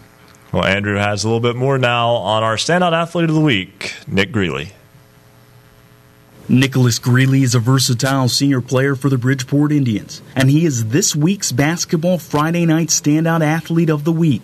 He stands at six foot six and plays forward for the Indians. Bridgeport High School boys basketball coach Mike Roby says Greeley is a player that has continued to work on his game since he first stepped on the Indians' court. What he's improved the most is when he first came here, he was a perimeter player only. He had never played with his back to the basket ever, and he's become a, a much more complete player in the past couple of seasons uh, because we put in a lot of work developing post moves and developing face-up. Greeley has been playing A A U basketball since fifth grade. His junior year, he played with the Ohio Elites, before that with the Tufts. A laid-back player with a killer shot from three. Coach Roby says Greeley can cause havoc because he creates mismatches for opposing teams. Nick's a good offensive player. Uh, what makes him a tough matchup for other teams is he's a six foot six kid that's capable of playing with his back to the basket down inside, but he's also capable of stepping out twenty feet and uh, playing from the perimeter. He shoots the ball well from the three also. Nicholas Greeley plays basketball as a yearly sport and has done so since his freshman year of high school. Greeley hits nothing but net in the classroom by having a three point four G P A. He holds three offers from Division One schools and has helped his team in the playoffs this season. It is not a surprise that he is an honor roll student and an overall good young man. Greeley has prepared himself for the next chapter of his life. Reporting for Basketball Friday Night in West Virginia, I'm Special Correspondent Andrew Harrison. Great job. Thank you as always, Andrew, and Ryan Epling, James Collier, and Rick Marone back with you here on Basketball Friday Night in West Virginia. We'll get back to the phone lines in a moment. We want to do uh, we do want to update you. They're nearing the end of the third quarter at the Charleston Civic Center. Huntington just getting a bucket to extend its lead thirty-eight twenty-two over George Washington. Again, a big thanks to uh, R S M for uh, hooking us up with the uh, video feed that we can watch during the game to be able to give you the latest update. Huntington uh, goes on a seven oh run over the last forty-two seconds of the third. G W on a two forty scoring drought. And uh, it was it was twenty-five twenty coming out at, right after the locker room. G W had pulled back in, but then several runs here in the third quarter as Huntington has really extended its lead. Uh, Jordan Dawson, fourteen points, seven of five, or seven of eleven, excuse me, from the field. Dejon Congleton has nine points. Erica Budd with six points and four rebounds. That leads the way. Shy Banks has twelve points, ten rebounds uh, at the end of the third quarter for the Patriots. So Huntington with the lead in that ball game, and uh, we'll go back to the phone lines again in just a moment. But before we do that, one score really stood out in the double A boys regional games last night. Poca defeating Scott by a final score of twenty to ten. The Dots going back to the state tournament. That game was ten to three at halftime. Um, Scott held the ball the entire second quarter and attempted just one shot. Poca, with its defensive philosophy, is, is borderline the pack line defense that is made popular by the University of Virginia, Washington State, the Bennetts. Um, you know, and, and Wisconsin as well, uh, where they don't necessarily guard the ball tight out beyond the three-point line. Scott just stood there and held it. And I'll start with Coach Marone here because I know James has a story, and we'll, we'll let James tell that story in a moment. But, uh, Coach, we saw some uh, displeasure from people who went to the game to watch the game, but to me, Nick Cabell put his team in the best position it had to try to win the game. Your thoughts as a coach, if you were in that situation, would you do something similar? I agree with you. I think uh, as a coach, you try and put your team in a position to win. They had played twice during the regular season or in the Cardinal Conference together. Very lopsided wins for Poca. You don't want to run with Poca. You're not going to play a tempo game and beat Poca. So my hat's off to him. Now, if I paid eight bucks and got into the game and wanted to see Frampton and uh, Cuffy and those guys, there better be some extra popcorn flying around. uh, I get it from a fan's perspective, but uh, from the purist of the basketball, there is no shot clock. We had a little talk about this during the last break. Think Hoosiers. In Hoosiers, uh, that was the uh, the approach there from Milan High School. Uh, they spread the floor out in the four corners. They controlled the tempo. They hit the shot when they needed to. I take my hats off to them. As a coach, it takes a lot of guts to, to pull it off. You hear a lot of people talking about, well, we might just hold the ball. You don't do it unless you work on it, and you don't work on it unless you're committed to it. So hats off to Coach Cabell. They came up short, but he did give his, chance, his team a chance to win. That game was fourteen ten in the fourth quarter. You're within four points. I don't care how you got there. You're within four points in the fourth quarter. I don't think that's a bad thing. Of a team that hasn't lost in West Virginia in two years. Right. And Poca, what did Poca do? They held the ball. Well, and, and, and Ryan, I think the thing that, that is impressive about it is not just that it's a strategy and its approach, it's getting your kids to buy into it. All the kids think they can run. They think they can play. You know, that's the mentality of basketball today is faster's better. I want to get one down and fire it up. I don't think a shot clock in ninety-five percent of the games, if you charted the time of possession in high school basketball in West Virginia, those that are chirping for a shot clock, it would never come into play, ever. A game like this happens and everybody's beckoning for a shot clock. There's no need for it. It's not going to be something that's going to make an impact. But in this game, getting the kids to hold up when they think they can run – James, I think it's the psychological thing. Those kids bought into it, and they executed the game plan. Well, you, you bring up a very valid point. I actually had an opportunity to be a part of a game much like this. It was my senior year of high school, uh, the district championship game to be to be all of it. Um, it in Kentucky. In Kentucky, for, yes. It yes. was in Kentucky. I played with East Carter. Uh, we were playing West Carter, which was our county rivals. And that season, I believe West, they were averaging well over eighty a game. I mean, they had five guys on the floor that were as good as anybody in the sixteenth region. And sixteenth region basketball in the state of Kentucky, they're known for their basketball. Going into the basketball game, we knew the only chance that we had to win that basketball game, we had to control the tempo. And we started preparing the Four Corners offense the week coming into the district championship. Uh, we didn't overlook our opponent. We, we felt like we had a favorable matchup in the opening round, but we had to start preparing because, like you said, you have to buy into this. Um, for one half of basketball, we bought in. We went to the locker room. We were leading eight to six. Um, we held the basketball. We were only allowed to shoot layups. Uh, that was the philosophy. You you basically you you had your point guard. We had a great point guard. He was very knowledgeable of the game. He distributed the basketball very well, and it was all up to that guy that was cutting. When you made that slash cut toward the basket, if you got the right pick, the guy slashing off the backside of that pick was going to be wide open, and he could facilitate the pass. And if it wasn't there, he would just back it out. And we had Wes Carter in a philosophy, like you said. They got the basketball. They had to go shoot. So it was a quick rundown shoot. They never got numbers back. We consistently were outnumbering them because we dropped back so quick on defense. We go to the locker room, and in that whole mentality thing, well, I've only scored two points tonight. This is a district championship game. I might miss the district title game team. I, I need to be a part of this. So a couple of players on our team, they come out. We try to start matching shot for shot, and an eight six lead evaporates into a twenty to twelve deficit. And then at that point, you're down eight. And like you said, just like what Coach, Coach Osborne did, at that point, Wes Carter could have stuck it in the pocket and said, okay, we'll play your game now. You, you, you have the lead.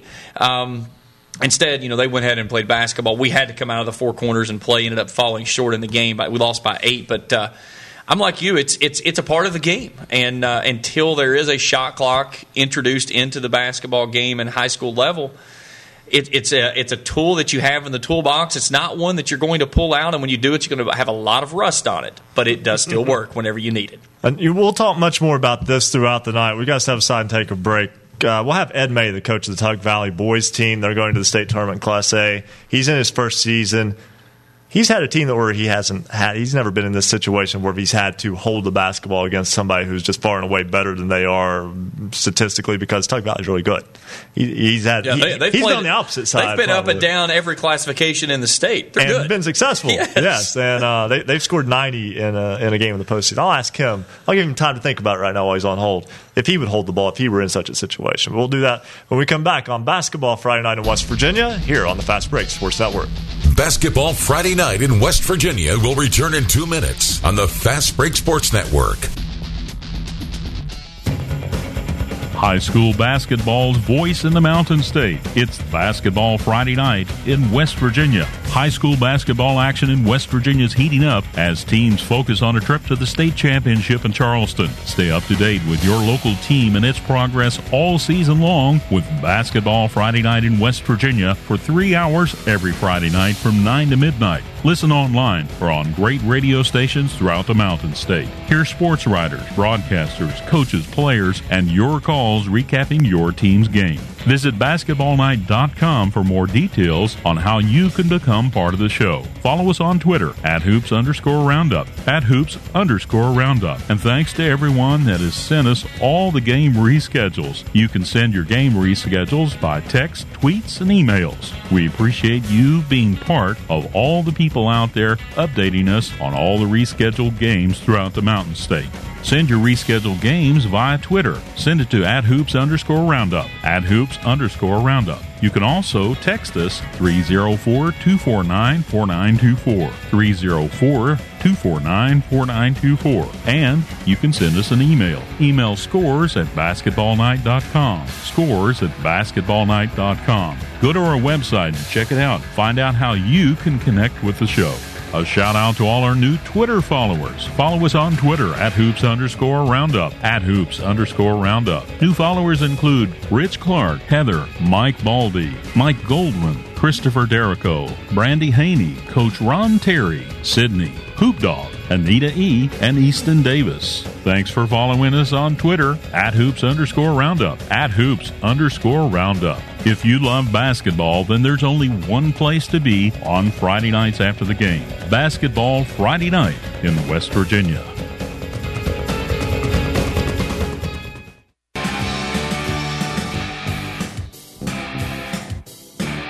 This is high school basketball's home for the Mountain State. Basketball Friday Night in West Virginia on the Fast Break Sports Network. Now, back to Basketball Night in West Virginia with James Collier, Coach Rick Marone, and Ryan Epling. ten thirty-one on this Basketball Friday Night in West Virginia. We'll talk with Ed May, head coach of the Tug Valley Boys, in just a moment. But first, let's get another scoreboard update.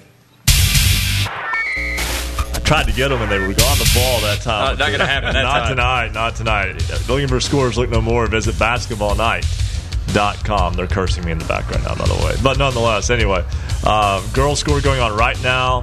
four twenty-two to play in the ball game. It's Huntington forty-eight, George Washington twenty-two. The winner will take on Morgantown. The Mohegans beating Parkersburg South tonight, fifty-seven forty-nine, to go to the triple A state title game. They'll play tomorrow night at seven fifteen. James with the double A. With the double A, we have Wyoming East knocking off Sissonville fifty-one to forty-six. They will match up with the Fairmont Senior Polar Bears. The Polar Bears in a free throw shooting contest today with the Grafton Bearcats. seventy-six fifty-eight your final to set up your double A Girls State Championship tomorrow afternoon, high noon, at the Charleston Civic Center. ninety-six free throws in that ballgame. Can you count that high? No. Class A matchup uh, set up today from semifinals between Gilmer County and Notre Dame. Gilmer County, the Lady Titans, forty-seven, Notre Dame, forty-four.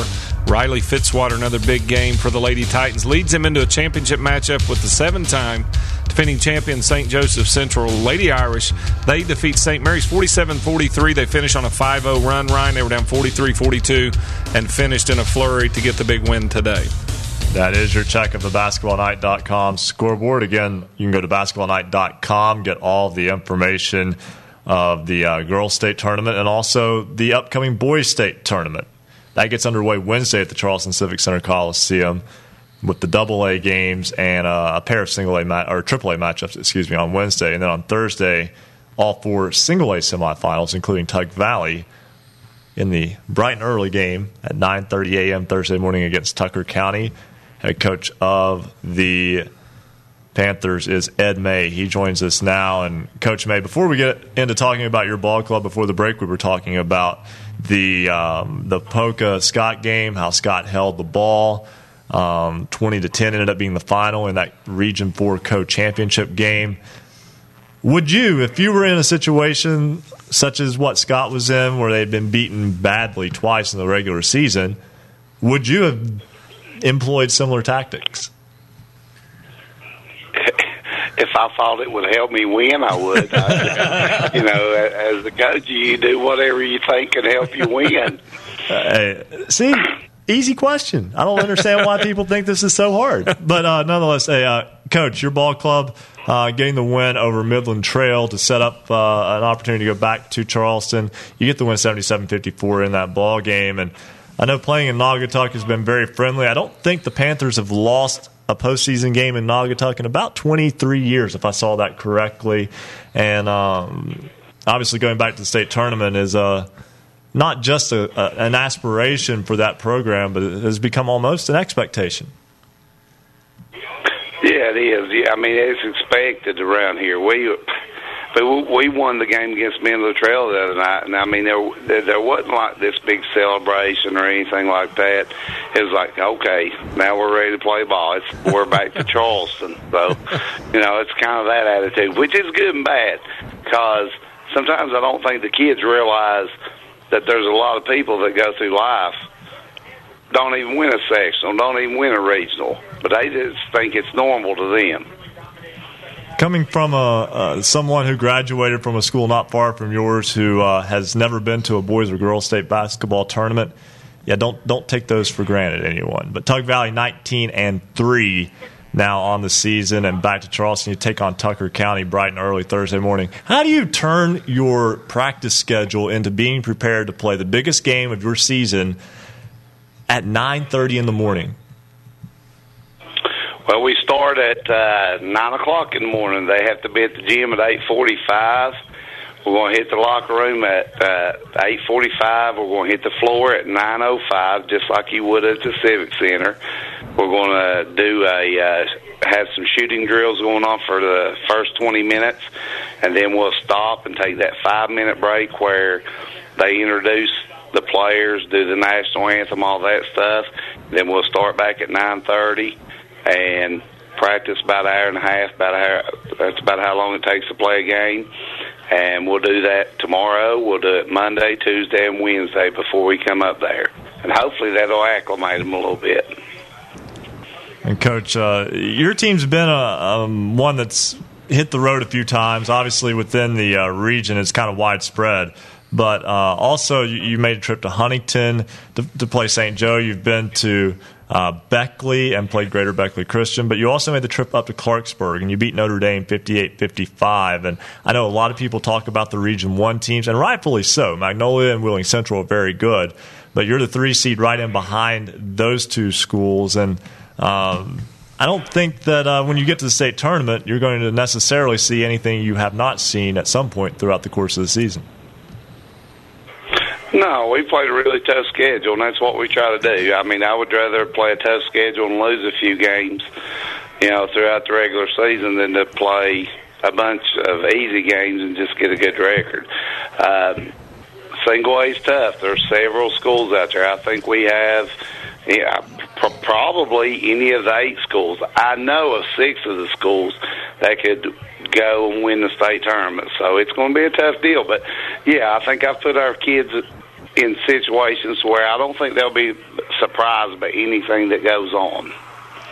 Coach, you talk about uh, playing a really tough schedule. How much do you uh, credit your success this year in stepping outside of Class Single A and going into Double A and Triple A and playing some of the top teams in those region or those districts, and bringing that experience back to what you have to face whenever you go into sectional play in Class Single A? Well, you, you can't. I mean, when you go uh, to Hurricane and you play, you play George Washington up to Fieldhouse at Williamson. You go to Logan, you play Ravenswood. I mean, not many single-A teams get to experience that. I mean, there, there's a few that do, but when you play that type of com- competition night in and night out, it just prepares you for anything. And that, if anything, it, it just makes your expectations a lot higher when you can go compete with those guys. Ed May, your Tug Valley Ball Club will be one of the favorites uh, next week. I know, uh, it'll be, again, early start. Uh, Thursday morning against Tucker County. Congratulations on getting back to Charleston. We wish you the best of luck. Thank you. Appreciate it. All right. Always appreciate uh, getting the, that's the first time we've had Ed May. He's the first-year head coach. That's a tough situation, too, to walk into when you think about it, guys. Uh, and Coach Marone, I know that you're talking about walking into a program that expects to win and has a pretty good ball club coming back from a year ago. And I mean, you're not talking about building a program, which sometimes can seem frustrating but gives you some breathing room. There's no breathing room in Naugatuck. No, and uh, Ed's the perfect guy for the job. I've known Ed a long time. He coached at Tulsa at one time, did an outstanding job there. Uh, his uh, brother Mike's still our head coach. And uh, tell you what, uh, Ed uh, uh, has a son on that team, Tyler May, that's an awesome player as well. But, you know, this uh, Tug Valley team was in the state tournament last year, uh, got upset up there, and uh, a lot of uh, pressure, like you said, not just to get back, but to make some noise. And I think uh, the fact that he's played such a schedule to prepare this ball club, I think they're battle-tested, and they're going to go in there and uh, I think make a, a nice run uh, uh, in Charleston. And, uh, again, he's not coming into a situation where he has any uh, any time or leeway. They want to win, and I tell you what, you would know more than me. You know a lot more of the history, but a team that won a single A and double A, actually in reverse order, back-to-back, uh, Mikey Newsom and the guys, they won the double A title. They turn around the next year, and the public school uh, wins the single. A, a Tug Valley proud tradition there in basketball. Yeah, that's uh, they've been the one the one public school to win single A in uh, let's just say a long time. You want to talk about history though in, in Class A before we move forward here is that this is the first year that neither the boys or girls from Charleston Catholic made the state tournament since the infamous two thousand one when Gilmer County made it in single A and played for the title. Things all come full circle around here. Sometimes it's amazing how that works. Uh, you just have to look uh, a little bit deeper sometimes. But right now, we'll uh, we got our student athlete of the our standout athlete of the week. He is Nicholas Greeley. He is a senior at Bridgeport High School, uh, carrying a three point four G P A and also uh, averaging twenty-one point seven rebounds a game for the Indians, who are the number two seed in the Class double A state tournament next week. Nick Greeley joins us now on the program. And, Nick, first off, congratulations on getting back to uh, Charleston in the state tournament. Thank you. All right. Uh, we know that you've been a little bit of a late bloomer uh, when it comes to uh, recruiting. And uh, Andrew mentioned it uh, a little bit earlier when we had Andrew Harrison on.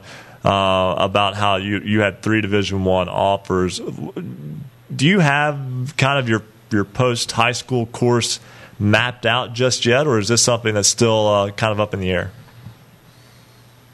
Yeah, it's still kind of in the air for me. I'm not one hundred percent sure I'm going to go to college out. I'm just going to play play the rest of the season out. I got a few colleges coming to the uh, state tournament this next week, and uh, probably going to set up some visits after that. So we'll just, we'll just see what happens from there. Your ball club has been outstanding all season long, and, and a team that went toe-to-toe with Huntington in the Charleston Civic Center. I know that's a game, quite frankly, that I know you guys feel you should have won the ball game and uh, lost yeah. it right at the very end. And um, I know Poca hasn't lost to a, a double A or anyone within West Virginia, quite frankly, in a, in a couple of years. They're considered a favorite. But right at the same time, I think you're basically one and one A at this point. What are your thoughts going into Charleston and into the state tournament this season? Yeah, we've had we've had a great season, and uh, we're really looking to cap off our season with the state title. And uh, we got Ravenswood's first game. We we played them earlier this season, back on I think December thirtieth, and we beat them by fourteen. So we're gonna get in the gym tomorrow, watch some film, get ready for them, and then. Uh, We beat them, just prepare for Fairmont Senior and Bluefield, whoever wins that matchup.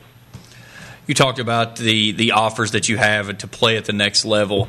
When you have an opportunity to showcase your abilities and your talents at the highest level, going to the state championship, and you're going to get to show these schools who are hungry for your abilities to come and play for them, how exciting is that for you to get a chance to go out and play the game you love and get to do it on the biggest stage in Charleston, West Virginia for a state title? Oh, it's it's great. I, I love big games like this. Um, last year, I played well at the state at the state tournament, and uh, this year I'm looking to play well too, and uh, hopefully lead us to the state state title.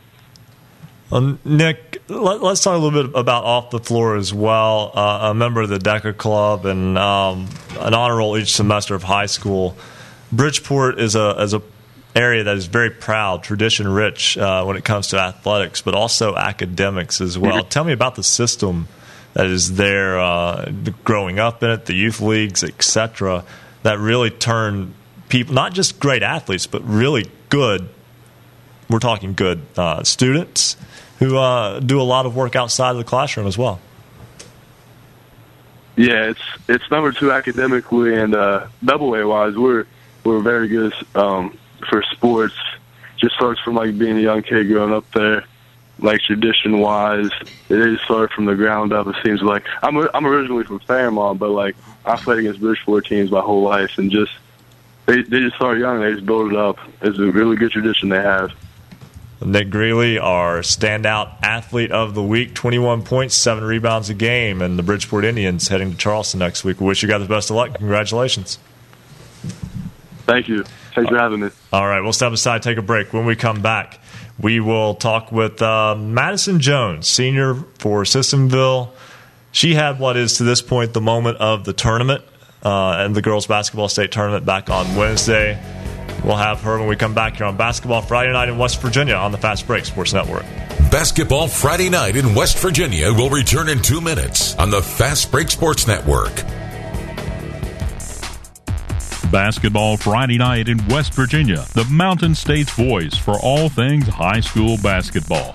Felicity Van Gilder, East Fairmont Lady Bees, Erica Bowles, Fairmont Senior Polar Bears, Madison Webb, Chapmanville Tigers, Dalton Gray, Webster County Highlanders. What they all have in common is they were selected by Basketball Friday Night in West Virginia as the standout athlete of the week. Have someone remarkable on your team? Did you have an athlete make an outstanding play? You could nominate your team's players to become the Basketball Friday Night Standout Athlete of the Week. Each week, we consider nominees based on leadership, performance on the court, academic performance, involvement in the community, and volunteer work. Every Friday night, we select a standout athlete of the week. Head over to our website, basketball night dot com, and click on the Standout Athlete of the Week tab. Fill out the nomination form, and we'll take it from there. We want you to nominate your team's athletes. Check it out at basketball night dot com. It's the Daily Hoops Roundup, part of basketball night dot com. Every day, we recap the day's scores just for you on all the teams in West Virginia. We send followers a tweet at midnight with a link to the Daily Hoops Roundup.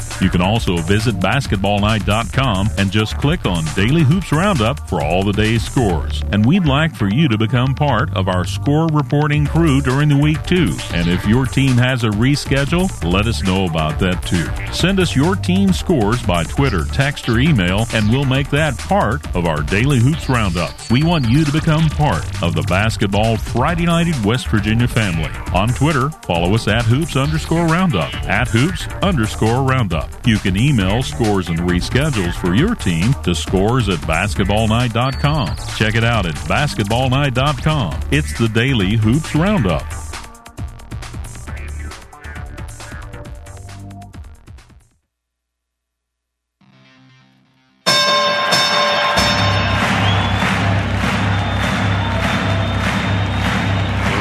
Gentlemen, welcome to the main event.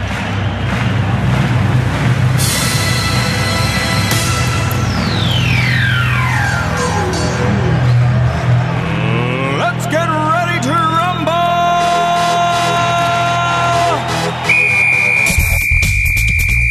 Ladies and gentlemen, please welcome purveyor of the fans' basketball manual, traveling ambassador for misunderstood referees everywhere, proudly issuing technicals to all three Basketball Friday Night hosts in one single show, holding the Basketball Friday Night record for longest time on hold.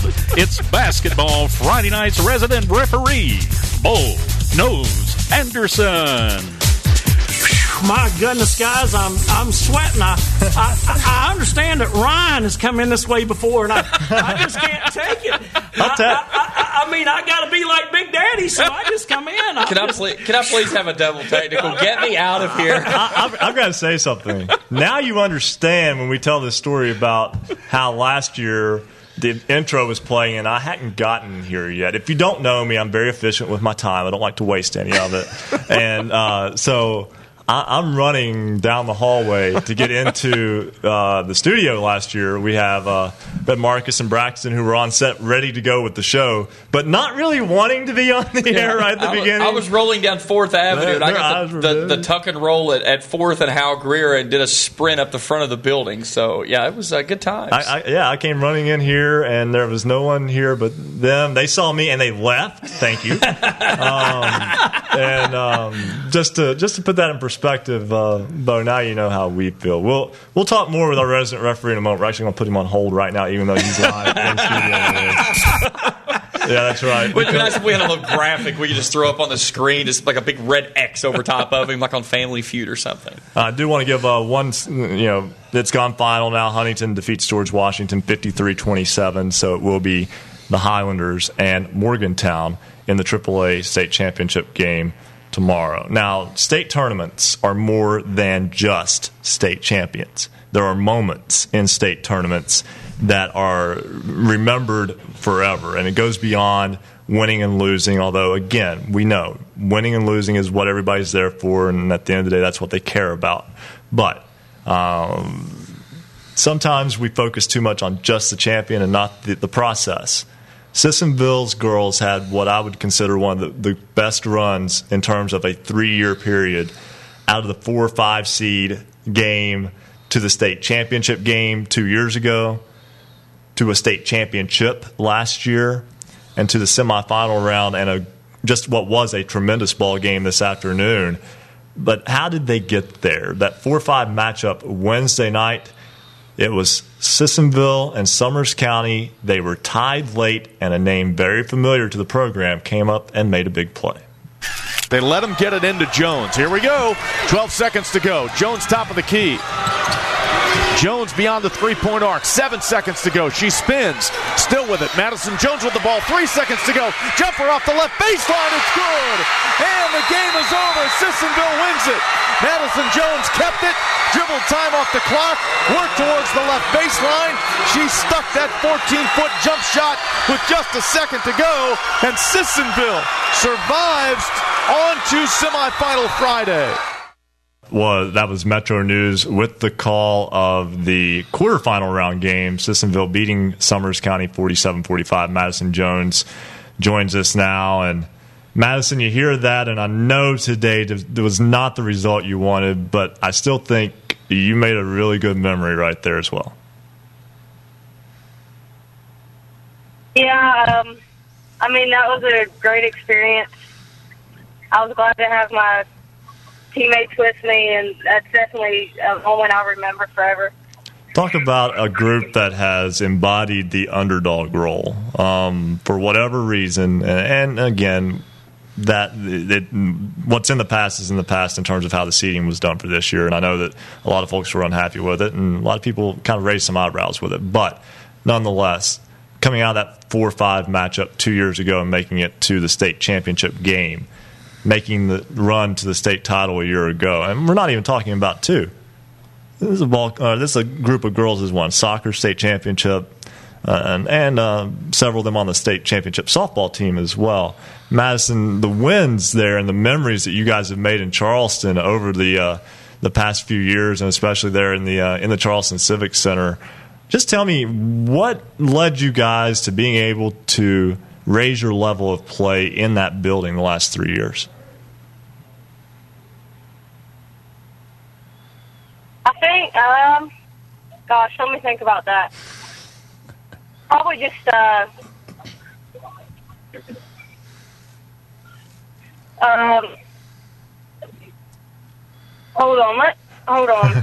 You know what? You, you you just think about that one here for a second. Uh, We left Madison speechless there. With the, with the I, I'm sure her, her teammates are probably saying that. Uh, Madison, uh, go back, take us back through that game-winning shot. About fourteen seconds left on the clock when you took the inbound. What was the game plan? Did you have almost like a clock in your head ticking of when you knew you had to get rid of the basketball? And was it the game plan to take as much time off of that clock as you could and try to get an, uh, the game-winning shot? Ah. Uh. A little bit, a little bit in ways. I guess you could say it was kind of my game plan. I mean, um, I looked at Carly and I just, I kind of told you know, I was just, we we're just thinking it in our heads that, you know, we don't want to give them, we want to make sure that they don't get a shot off as well. But, you know, I don't, I don't really know what the game plan was on that. Well, I was just saying, let me set this up with just because uh, I've, I've got time to give a more detailed explanation than, than what Metro News did there okay. in the moment. Basically, what happened was they gave the ball to uh, Madison in the backcourt with thirteen seconds left. She dribbles up. They set a double screen. She dribbles right, doesn't see anything. They both screeners turn around. They set a double screen. She dribbles left. And uh, actually, I was wrong. She started. She went left first, yeah, left, then right, went then right, right, then came back left. And there was a miscommunication by the Summers County defense. They both went with the roll. Um, I think actually I think it was a pop. I think uh, Carly popped out, and they both jumped at her, leaving Madison alone, who dribbled to the baseline calmly, knocked down a fourteen-foot jumper. I don't think it can be understated that there was no panic in that moment. Um, I, I'm, I'm pretty sure Coach did not say, hey, Madison, just dribble back and forth off double screens until they leave you alone and then knock down a jumper to win the game. But uh, tell me about not panicking in that moment, even though I know some people say, hey, it was a tie game, there wasn't a lot of pressure, but tell that to somebody in the state tournament. Yeah, I mean, we just, as a team, we just always never give up and just always try to stay positive, and um, that probably showed, just not showing that, like, letting the pressure get to us. We were just trying, you know, trying to play our game and stuff like that. And um,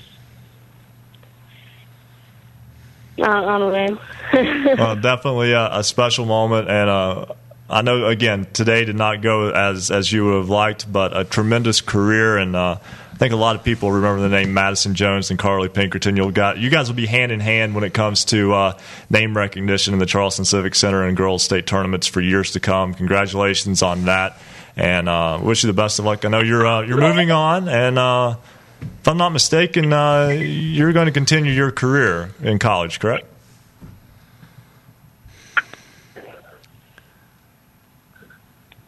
Okay. Uh, all right, Madison Jones, we thank you very much for joining I'm, us. I'm sorry. I, I, that's okay. Don't worry about it. I know we had some – I know there was a delay there, we could tell, so don't no, no concern there. And uh, you know what happened. She was in Charleston to the Civic Center. We, yeah, she fell into the black hole of, of uh, technology death. The Civic Center does that to uh, all technology. It makes things, for whatever reason, every time we talk to someone who's in the Civic Center, there's a delay, it cuts out. It's hard for them to hear us, so and, and we don't want to put them through that. But, Madison, thank you for joining us tonight on the program. And uh, right now, um, we'll, we'll turn to our resident referee, Bo Anderson, here for a moment. We'll talk with Joe Linville a little bit later on, and we'll get you a scoreboard update at the top of the hour. But, um, Bo, uh, when you get to the state tournament, I know we talked about this a little bit last week, but um, at the same time, do officials feel the um, the extra scrutiny in the state tournament setting? Well, you know, I like to think that most of the guys try to, um, uh, you know, just do what they've done throughout the year to get there. Um, you know, you have a few more things that happens. You get video critiqued. Uh, you know, you have all your peers watching. Um, you know, there's a lot of stuff involved. But, you know, for the most part, you know, I think it's just simply, you know, go out and do what you did that got you selected to be there. And, uh, you know, you always want the games to go smooth. I know there was a rough game earlier in the day. And, uh, you know, you don't want to have to referee that game. Just just like the game doesn't want to be played like that, uh, you don't want to have to referee that kind of game. But uh, sometimes, you know, if every game was easy, then anybody could officiate. I mean, that's the bottom line. Everybody could put the stripes on.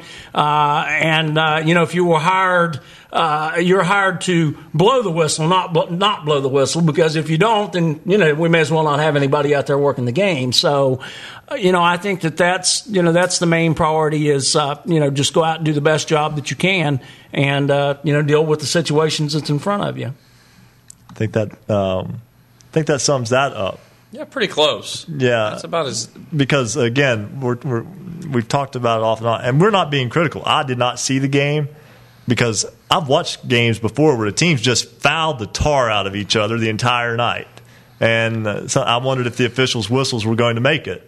And they have, they have to get the backup whistle because the little P-ball is, is worn out at the locker. Right. Well, the locker room. Well, I usually I usually use the term that, you, you know, when I have a game like that, that uh, I got this off a friend of mine, and I had to go home and soak my lips because they were absolutely worn out. You know? Well, I tell you, I, I did see the game. And, again, I'm not being critical either. It's just sometimes, and Bo, I think as an official, uh, every game has its own feel and identity to it. These two teams in their first-round game had sixteen personal fouls apiece total in those games. They both had well over thirty today playing each other. Sometimes it's a style matchup because Fairmont Senior, obviously full-court pressing, a lot of physical play. Grafton not adverse to that, but sometimes it's matchups because when you look at it on just paper, these are two teams that did not foul excessively in round one, but they weren't playing each other. Well, yeah, that's true. You know, your matchups, you know, people look at the paper sometimes and they see where a team shot thirty foul shots and the other one shot six, but, you know, they failed. Or fifty. To, yeah, or fifty in this case. But, you know, they, they failed to recognize that one team played a zone, the other team pressed the whole game. Uh, you know, there's a lot of things involved with that. And, you know, people just looking at the stats, you know, they don't understand that doesn't tell the story of the game at all. You know, you, and not only does it not tell the story of the game for the officials, but a lot of times it doesn't tell the story about the game itself. It's eleven o'clock. That's the top of the hour, and we need to step aside and take a break. When we come back, we'll have a, another scoreboard update for you. We'll also lay out the uh, Boys State Tournament. We'll talk with Joe Linville, who is there, and early tonight, Rick Kozlowski of the Martinsburg Journal. That's college time. That's right. When Basketball Friday Night in West Virginia returns on the Fast Break Sports Network. Basketball Friday Night in West Virginia will return in two minutes on the Fast Break Sports Network. Basketball Friday Night in West Virginia, the Mountain State's voice for all things high school basketball. A special thanks tonight to all of our affiliates. You can listen to Basketball Friday Night in West Virginia throughout the Mountain State on great radio stations including ninety-four Rock, W R L F Fairmont, Talk ninety-two point five, W T H M L P, Ravenswood, Ripley, Power ninety-two Radio, ninety-two point three F M, W I R C L P Spencer, one oh four point five F M, W A S P W S P L P Huntington, ninety-seven point nine F M W S P W L P Parkersburg, one oh one point one F M W V W P Wayne, Knights Radio, ninety-one point five F M W R S G Middleburn, one oh six point seven F M W H F I Linside, one oh one point nine F M and twelve ninety A M W V O W Logan, ninety point seven F M W F G H Fort Gay, ninety-eight point five F M and one oh one point five F M W Q A Z L P Edmond, Beckley, one oh one point seven F M W Y A P L P Clay, Marshall University's flagship station, eighty-eight point one F M W M U L Huntington. Cable subscribers can find Basketball Friday Night in the Huntington region on Comcast Channel twenty-five and Armstrong Digital Channel two oh four. Streaming online high-definition video can be found on our website, basketball night dot com, and on affiliate r s n sports dot com. Listen online with any computer or mobile device by going to basketball night dot com and click on Listen Live. If you think you missed something on Basketball Friday Night in West Virginia, you can now go to the Apple iTunes Store and download the podcast. You can find us by searching Basketball Friday Night in West Virginia in the iTunes Store. Subscribing is simple and completely free. Podcasts are also available directly on basketball night dot com. Check it out, and you can listen and watch all the past shows. Go to basketball night dot com.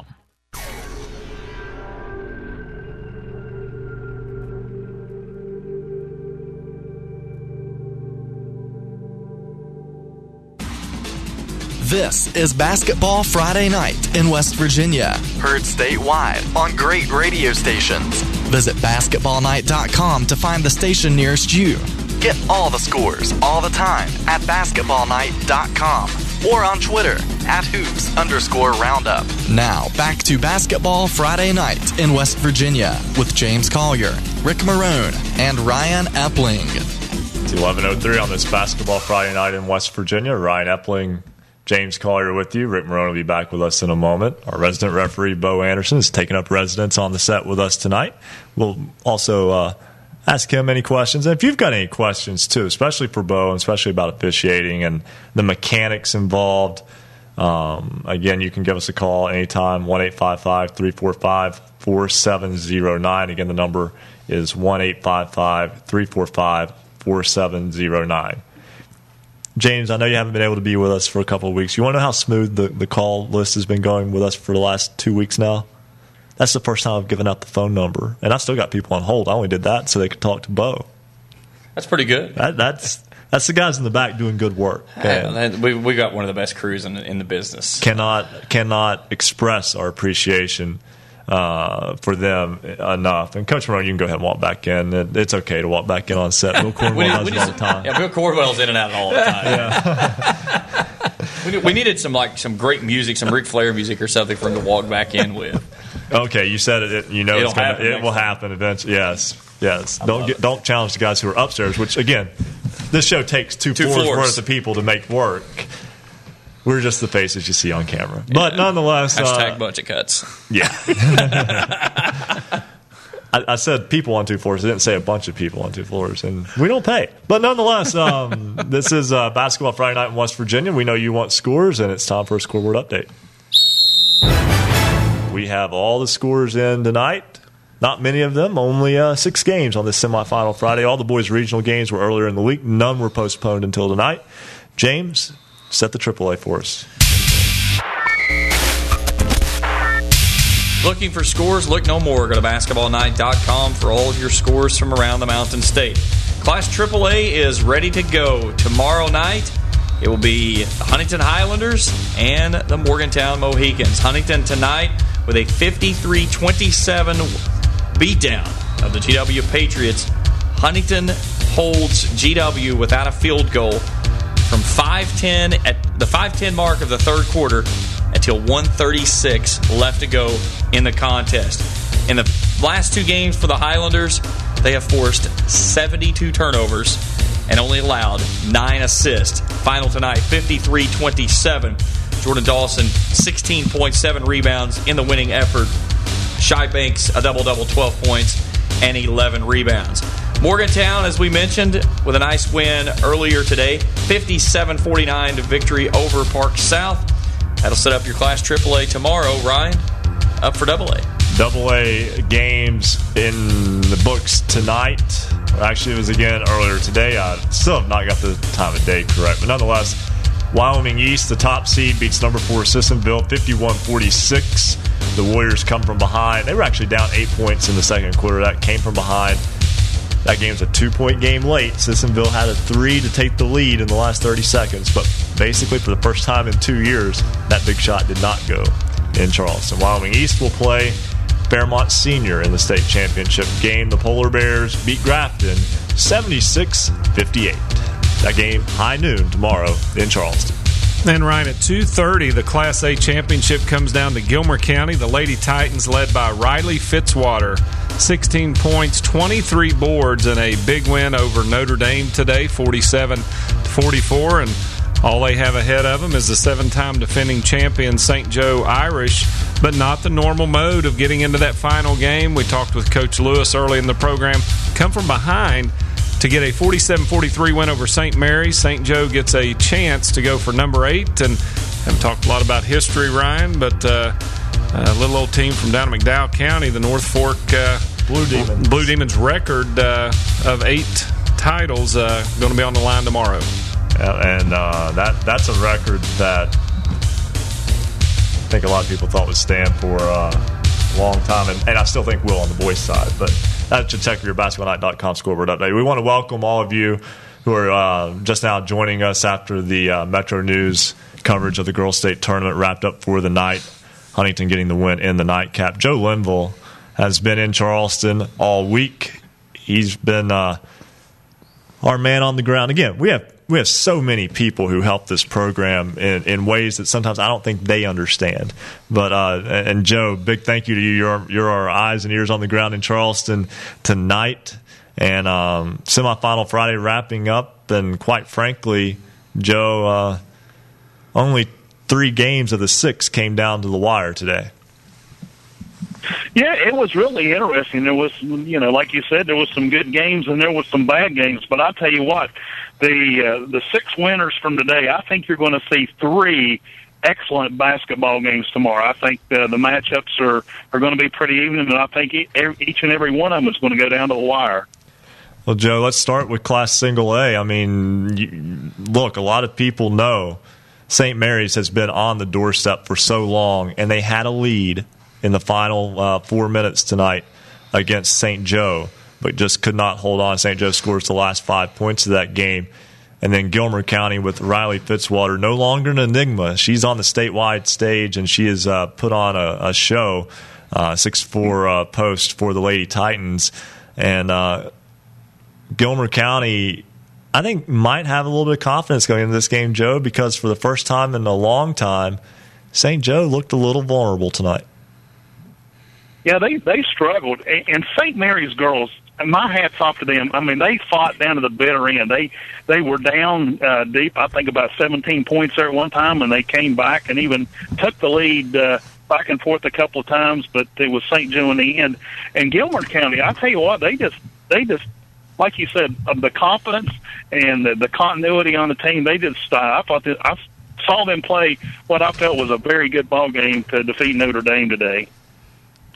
Class double A, I think it was a great ball game between Wyoming East and Sissonville. Many people thought it would be. It lived up to that hype. Uh, back and forth a little bit through the uh, second and third quarters. Wyoming East built out a little bit of a lead. Sissonville came back, had a shot to try to take the lead late in that ball game. It did not go, and uh, Wyoming East will play Fairmont Senior, the winner of a free throw shooting contest earlier today against uh, Grafton, in a game in which ninety-six free throws were shot, and both teams shot very well from the free throw line, uh, but a game that uh, you know lasted uh, long into the, the late morning hours uh, this morning. And uh, those two ball clubs, though, Wyoming East and Fairmont Senior, they like to get it and go, and uh, that makes for a great matchup tomorrow, at least on paper. Yeah, I, I think so as well. It it was just uh, you know Fairmont come out and they just you know they were seemed like they were hot from the start right down to the final buzzer. And, and that Wyoming East uh, Sissonville game was a great game. I, I got to talk to uh, Rich Skeens there after the game. I told him we were kind of rooting for him there a little bit because if uh, if they would have won last night over Chapmanville, both their teams would have been in the States. And I, I kind of felt sorry for him. You could just tell he was really uh, dejected over the loss. But, but anyway, I think that's going to be a great matchup, uh, number three Fairmont and number one Wyoming East.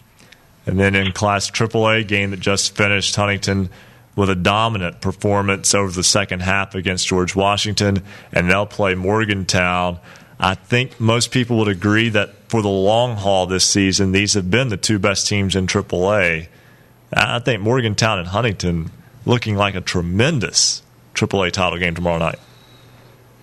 Yeah, I think so as well. And uh, both those games played up to their height. Uh, the number one and number two seed will face each other tomorrow to determine who's the best in triple A. And, Joe, just uh, give me an idea of the field from the tournament. Um, again, we mentioned from Gilmer County, Riley Fitzwater has been a name that has really stood out. But for you, just uh, seeing a, a lot of these teams, I know, I mean, I, hate to say it, but sometimes if you lose that opening round or that quarterfinal round game, you kind of get lost in the shuffle for the course of the week. But any performances that really stood out to you over the course of uh, this first three days of the state tournament? Yeah, you would ask me that. I'd, I'd already kind of thrown my stats in my bag. But, uh, gotcha. But anyway, the the uh, the girl from Wyoming East, the uh, I, her name's on my mind. The uh, Partis. Well, the, the, yeah. She had a good game. Uh, the couple, I tell you, the couple girls from uh, Sissonville had a real good game. The two point guards, uh, they they had outstanding games today, even though you know they went down to defeat. But uh, there was uh, several of the girls that we'd talked about over the course of the season, even on the show, uh, that, that stepped up and, and, and played to their potential tonight. A great uh, tournament so far, and what should be three tremendous matchups tomorrow. The way it should be in the state championship round. Hey, yep. Joe, always a pleasure, and uh, look forward real, to. Uh, real quick, I've yeah, got go uh, a, a couple awards. A couple awards I want to give out. Uh, Gilmer County best cheering section. Their student body was just outstanding today. They were all uh, dressed in blue shirts, trimmed in white, uh, cheering their team on. Uh, uh, best press conference. coach Jason White and Morgantown High, they, they he and the girls all uh, handled themselves very well. Uh, it almost been like they'd been off uh, practicing somewhere. Even the girls, some of the girls today really struggled to give answers, but my hat's off to them. And if there's any uh, uh, kudos that go the other direction, I was really disappointed in Huntington High and Saint Joe. Neither one of those schools even had a student body representing them tonight. So, uh, students, you guys got to come out and support your teams, uh, especially when you get down to Charleston. Let's put this into perspective real fast. Saint Joe and Huntington played back-to-back tonight, and no one went. Yeah. No yeah, you would think there. that they would uh, be able to get some people, you know, no farther than Huntington is up to, to cheer them on. That's been an that's, unfortunate. That's disheartening. Yeah, unfortunately, that's something that's not changed over the years. And again, as someone coming from and, a school that has not had success in basketball, don't take that for granted. One quick question for you, Ryan. Have you ever done a game, a play-by-play, like the Poca Scott game last night? No. That would have been fascinating. You're talking about a tough. You talking about a tough game. And Scott, I heard you guys talking about it earlier. Scott, even though they froze the ball, they didn't stand there and, and just hold the ball. They were like uh, the Harlem Globetrotters warming up around the uh, three-point arc. I mean, they just well, they sweet would go Georgia from one Brown corner playing in the background. Hey, they they could have played it. It would it wouldn't have been any different. But I tell you what, that was probably the toughest basketball game I ever called in my life. Well, I mean. We've got a second here. A little backstory. If you're broadcasting baseball, you know to go in with some stories because you've got some time to fill. Football, you get little segments of time to fill around uh, quite a bit of action, but it's stop and go. Basketball, you don't put a lot of filler material together because generally the game tells its own story. So I ask you, Joe, how do you how do you how do you go into that? I actually called it, you know, uh, you know, the handoffs and the passes and so forth, just like uh, you, just like they were scoring. I mean, uh, there wasn't anything else to do. But uh, I you're, you're it, stuck I at that point. You, well you have to do something considering the situation. Yeah, it, it was a tough one to call. I'll be honest, but uh, we survived it, and uh, congratulations to Poca. And I really believe they're the team to beat next week. Joe Linville, always a pleasure again, and uh, get you a good night's sleep tonight. All right, guys. We'll see you next Friday. Thank you very much, Joe Wimble. All right. I'll tell you something we haven't talked about, too, and we'll talk about this more when we come back. How the finish went down in Chapmanville last night between Sissonville and Chapmanville in that Region four co-championship game. I know Chapmanville's the eighth seed and a long shot against Poca, but the way Chapmanville has won the sectional championship and the regional co-championship, anything's possible. It makes you wonder. It just makes you wonder. We'll explain when we come back. And we'll talk with Rick Kozlowski as Basketball Friday Night in West Virginia continues on the Fast Break Sports Network. Basketball Friday Night in West Virginia will return in two minutes on the Fast Break Sports Network. There's absolutely no better place to be than right here. It's Basketball Friday Night in West Virginia. Don't forget the poll question. Check it out at basketball night dot com. Each week, we've got a new poll question just for you. It's another way you can interact with the show. Basketball Friday Night, West Virginia's high school voice. Follow us on Twitter at Hoops underscore Roundup, at Hoops underscore Roundup. A big shout out to all of our new Twitter followers, including Ryan Farley, Monroe Moeller, Eleanor Pierce, Kylie Ellis, Neil Rasnick, Shayla Hinderer, Matt Hensley, Kelsey Miller, Colton Fix, Mackenzie Friend, M H S Girls Basketball, at Ben Halterman, Dustin Tilley, Isabella, Taylor Newcomb, Joshua Yan, Stratton Mandola, Rich Clark, Heather, Mike Baldy, Mike Goldwyn, Christopher Derrico, Brandy Haney, Coach Ron Terry, Sydney, Hoop Dog, Anita E., and Easton Davis. Follow us on Twitter at Hoops underscore Roundup, at Hoops underscore Roundup. A big thank you to all of our Twitter followers giving us schedule updates, scores, and updates on their teams. Welcome to the Basketball Friday Night in West Virginia family. You're part of the best basketball show in the Mountain State. It's the Daily Hoops Roundup, part of basketball night dot com. Every day, we recap the day's scores just for you on all the teams in West Virginia. We send followers a tweet at midnight with a link to the Daily Hoops Roundup. You can also visit basketball night dot com and just click on Daily Hoops Roundup for all the day's scores. And we'd like for you to become part of our score reporting crew during the week, too. And if your team has a reschedule, let us know about that, too. Send us your team scores by Twitter, text, or email, and we'll make that part of our Daily Hoops Roundup. We want you to become part of the Basketball Friday Night in West Virginia family.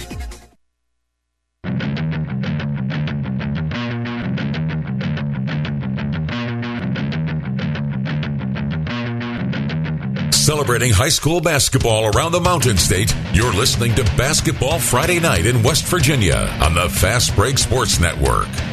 Now, back to your hosts, James Collier, Coach Rick Marone, and Ryan Epling. eleven nineteen on this Basketball Friday Night in West Virginia. Semifinal Friday in the Girls State Basketball Tournament in Charleston. The state championship matchups are set there. The matchups for the Boys State Tournament are also set for next week, Wednesday through Saturday at the Charleston Civic Center Coliseum. Six games Wednesday, six games Thursday, six games Friday, and then three championship games Saturday. It's all a whole lot of fun, and uh, always uh, an opportunity for folks to, a lot of times, plan their vacations together to go to the state tournament, where a lot of coaches see each other. You end up with basically a mini coaches convention in Charleston. A lot of officials also get together and go to the state tournament as well. It's just a Just a time to celebrate the game. Well, it, one of the things I always enjoyed going up on the, the state ch- tournament was is, is also getting a chance to see the other media members from around the state. You know, we, we talk on Twitter, we talk on the show, we, we text, we, we and back and forth, but you don't get a chance to often put a face to a face very much. And um, it was, uh, you know, I, I remember uh, it was two years ago when I got a chance to finally meet the cause. And he just kind of nonchalantly walked up behind me, and it was he was exactly as I pictured. You know, it was nothing different, but uh, it, it is. It's it's like you, I think we, we say it so much on the show. It's a celebration of, of the athletes and what they get to do, and you know we're just we're honored to be a part of it. And it's it is so much fun to watch the the kids go up and play for what they've worked so hard for to accomplish. And uh, being a part of the state championship every year is always a blast. Something that we always also try to do is is remember the history a little bit. We mentioned that Gilmer County's girls are going to play in the state tournament for the first, in the state championship game for the first time since two thousand one. I actually attended my first girls' state tournament in two thousand one. I was a senior in high school. I there went up to watch yourself. Coach Rick Marone's. Yeah, I went up to watch Coach Rick Marone's uh, Tulsa Lady Rebels take on James Monroe in the opening round uh, game, and. Uh, That was a very tight game. I remember James Monroe got a couple buckets late that put that game out of reach, and uh, they went on to win a state championship.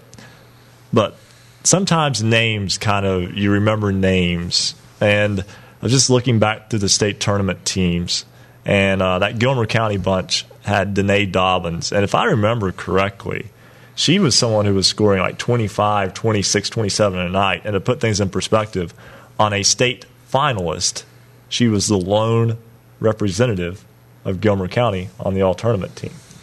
So yeah, that's, a lot was put on her. Uh, yeah, a lot was put on her. She was a tremendous player, and, uh, you know, uh, I know uh, we took a look back. Uh, Josh DeLauder, I know, uh, was a part of the program in the past, and, uh, you know, interesting to look back. And, Ryan, uh, time does fly, but as you mentioned, a lot of memories, and that's what state tournament's all about is those memories, those opportunities to celebrate basketball. And, Uh, the name Dobbins uh, will always be etched in uh, state tournament history there, and as you mentioned, the lone uh, representative on that all-tournament team.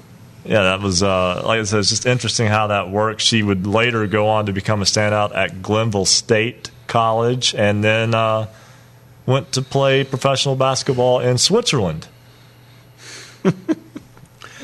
Who would have thought? I mean, exactly. I mean, that, that's what we're saying. So what, the whole the whole reason for that story is just. You know, just to uh, soak it in a little bit, well, because right. there's always there's always something special to hang on to and a memory to hang on to. And it weaves a lot of things together. You mentioned your first experience at the girls' tournament and then now today. And to be able to weave that together, and you you talked to Madison Jones earlier, some memories that she's had over the last three years. And it, it, the game of basketball is the constant there. I think it's why we all love the game. We love covering the game. We love coaching. officiating the game is it brings a lot of people together from different walks of life, James, and it's all about a celebration of a great sport. And it is, and it's it's such a grind, too. You know, we we start in October in practices, and you get up into to scrimmages in November, and then you know, we get the show going up and, and up through December. And by the time we get to March, you, you get that, that finally get through the boys' state championship, and you say, man, that's, that's a nice break. But two weeks later, you're like, man, I can't wait for December again. I'm ready for some basketball. Um, and it, and I think I think the athletes are the same way. They they like that break uh, there at the end to get a nice breather, but they crave it. And uh, it's it's one of the things I think uh, whether you're a, a coach, a media member, or a player, you crave the game that you love, and you want to be a part of it any chance you get. Yeah, and James, I know they're out of our state coverage there, but Lawrence County, Kentucky, uh, heading to the Sweet sixteen uh, uh, this coming week. Uh, best wishes to them as well. That's that's kind of in our area. So. Yeah, there there were five thousand people at the Region fifteen championship game in Kentucky. That was an amazing basketball game. Yeah, between that was Johnson Central High School, uh, just outside of Paintsville, Kentucky, and uh, Lawrence County, which is in Louisa, Kentucky. I mean, a stone's throw from Fort Gay, West Virginia. Yeah, the, you, you could stand on top of the old Fort Gay High School, and you can see Louisa plain as day. Well, so. and, and a tie-in. Um, and a bridge to, that comes to a T with a red light in the middle. Yes, exactly. exactly. um, and, and, to, and to tie in Johnson Central to kind of this area as well, uh, assistant coach uh, J R Van Hoos, who played his high school or his collegiate career here at Marshall. He's uh, one of the members of the, uh, the uh, Eagles. So great guy, great coach, and uh, I, I got to see his team play earlier this season. And he won a state championship as a player at Paintsville, at Paintsville. a tiny school yes. in Kentucky where you only had one state championship. Yeah, there, there is only one state championship, so. and it's it's basically right now they have six state classifications. Now, they use the classifications in football only. Now, back uh, when he won, it was more five classifications, if you will. But, yeah, it's uh, you could be a single-A school and you could be playing against a six A school when you get to Rupp Arena in Lexington, but they take sixteen regions, they bring them all together and, and have at it, and they bring out one champion. We'll go to Rick Kozlowski in just a moment, but first, someone who you talk about this kind of being a year-round thing in many ways. I was standing in a cold press box in Poca, West Virginia after a high school football game at the end of October, Uh, speaking with Alan Osborne about the upcoming basketball season at the time, and it's hard to believe that we are already to state tournament week. Coach Al- Osborne joins us now on the program. And, uh, Coach, first off, congratulations on getting back to the state tournament. Well, thank you. So it's a big honor just to get to the state tournament, and we're thrilled to be there and looking forward to uh, to playing next Wednesday at five thirty. Coach, an interesting game, to say the least, in uh, in your regional uh, championship. I don't think that's anything that necessarily would have surprised you, because I know that Chapmanville used a similar ploy over the course of the season. You end up playing Chapmanville again in the state tournament. There's a chance that they're going to also hold the basketball. Um, your guys, though, seem to be able to handle a lot of just about anything that's thrown at them, even a stall type of game. Is that something that you even address in practice, or how do you adjust to that on the fly? Yeah, we obviously talked about it and prepared for uh, for uh, Scott's uh, holding the ball, and and uh, you know the big thing is uh, is getting from the lead. You gotta you can't play from behind, and uh, you know we. Uh, Our kids did a great job defensively, staying focused and not giving up any easy baskets. We only gave up three buckets, and and uh, one was uh, a three-point shot on a we missed messed up on a switch, and another was a drive. And uh, you know we uh, and we didn't give them any second shots. And so we were we were really happy with our defense, and you know it was it was a tough back game, and it was tough mentally, you know. It's uh, and, and we told our kids to be be focused, and every possession was going to be important. And uh, they did a great job, just uh, you know, doing those type of things. And we we'd worked on some traps, and we did trap a little bit, and did get a couple steals, and then made them using some timeouts. But uh, you know, we didn't want to do everything at once, and because uh, you know. Um, If we got behind, we'd have we had, we had a plan to speed the game up. But right now, when we're ahead, we're just we're obviously to get to the next game. So we were gonna we were going to wait them out, I guess, is the best way to put it.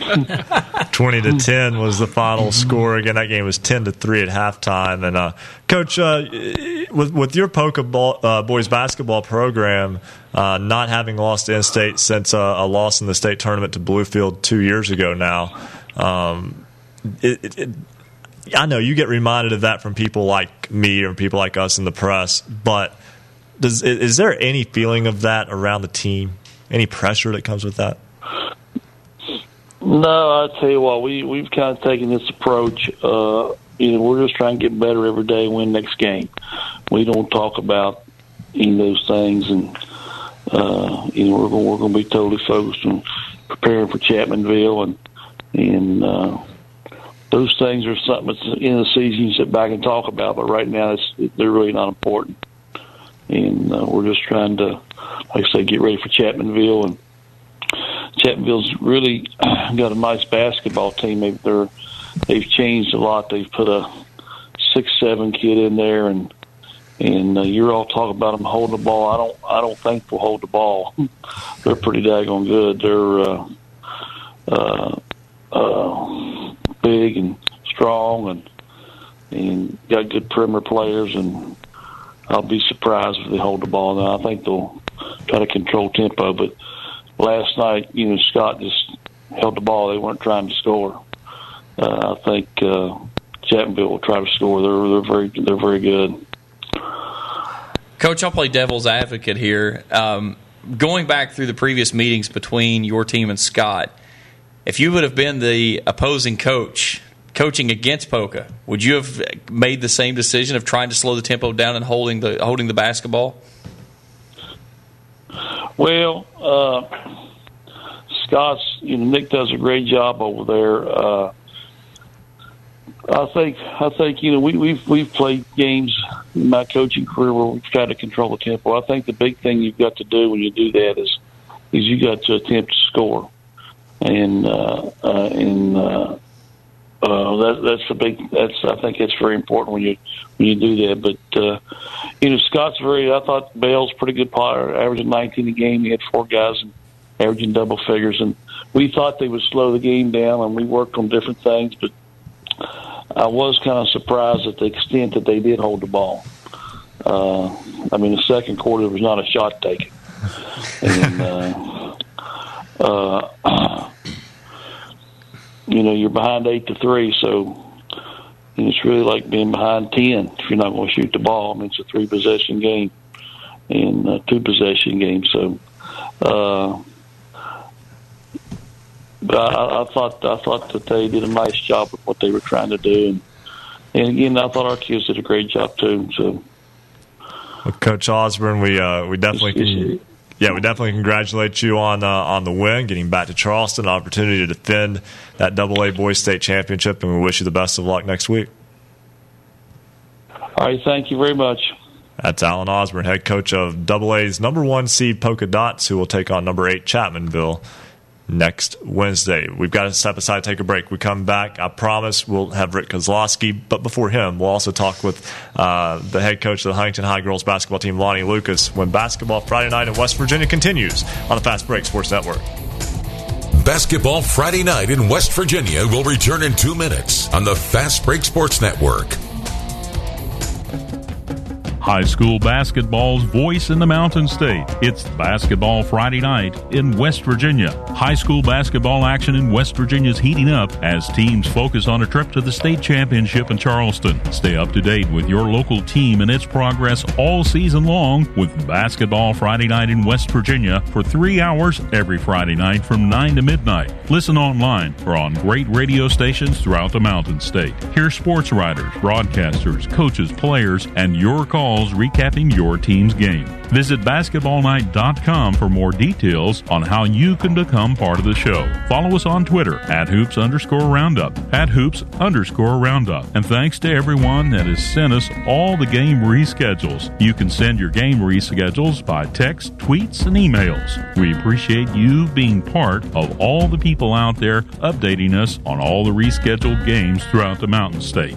Send your rescheduled games via Twitter. Send it to at at hoops underscore roundup, at hoops underscore roundup. You can also text us three oh four, two four nine, four nine two four, three oh four, two four nine, four nine two four. And you can send us an email. Email scores at basketball night dot com, scores at basketball night dot com. Go to our website and check it out. Find out how you can connect with the show. A shout out to all our new Twitter followers. Follow us on Twitter at hoops underscore roundup, at hoops underscore roundup. New followers include Rich Clark, Heather, Mike Baldy, Mike Goldman, Christopher Derrico, Brandy Haney, Coach Ron Terry, Sydney, Hoop Dog, Anita E., and Easton Davis. Thanks for following us on Twitter at hoops underscore roundup, at hoops underscore roundup. If you love basketball, then there's only one place to be on Friday nights after the game. Basketball Friday night in West Virginia.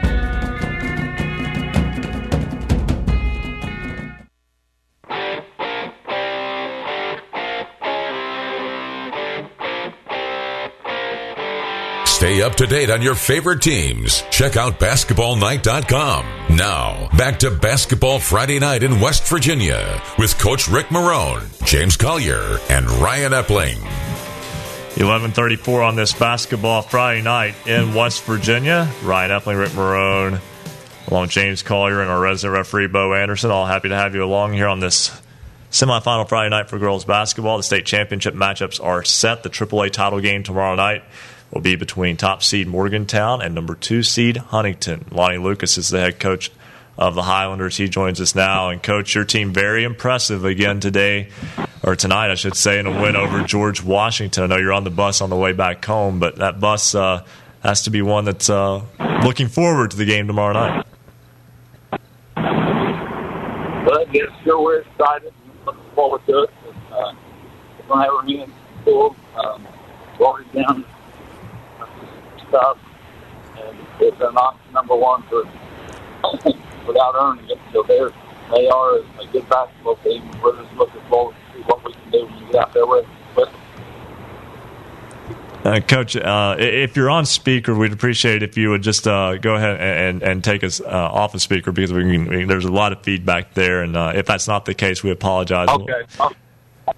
Yeah, no, no problem, no problem. Right, but, oh, there we go, there we go. But uh, Coach, you talked about more. That's very good. Perfect. Perfect. You talked about Morgantown being I a very can't good. Hear you, though, though. Oh, you can't hear me. Okay. Well, that's that's a problem. Yeah, I can. All, right, all right. Here we go. All right, um, Coach. Uh, uh, the Morgantown team that you're you're getting ready to face is one that, much like you, has lost one game on a shot at the end against South Charleston.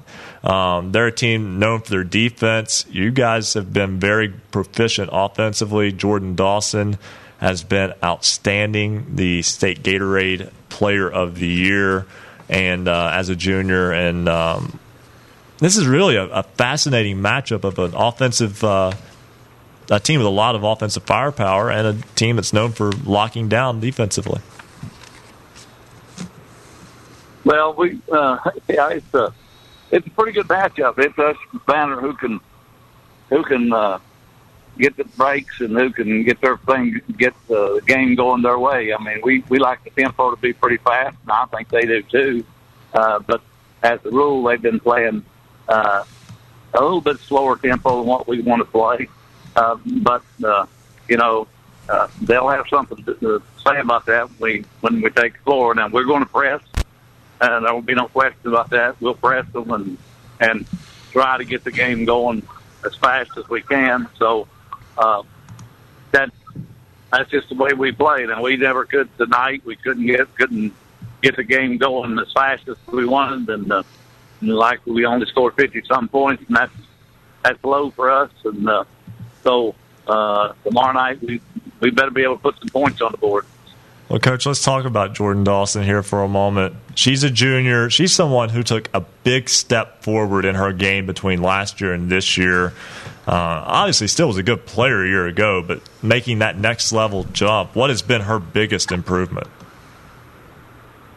Well, her biggest biggest improvement, I'd say, is, uh, is her ability to, to score at different angles and, and put up different kind of shots.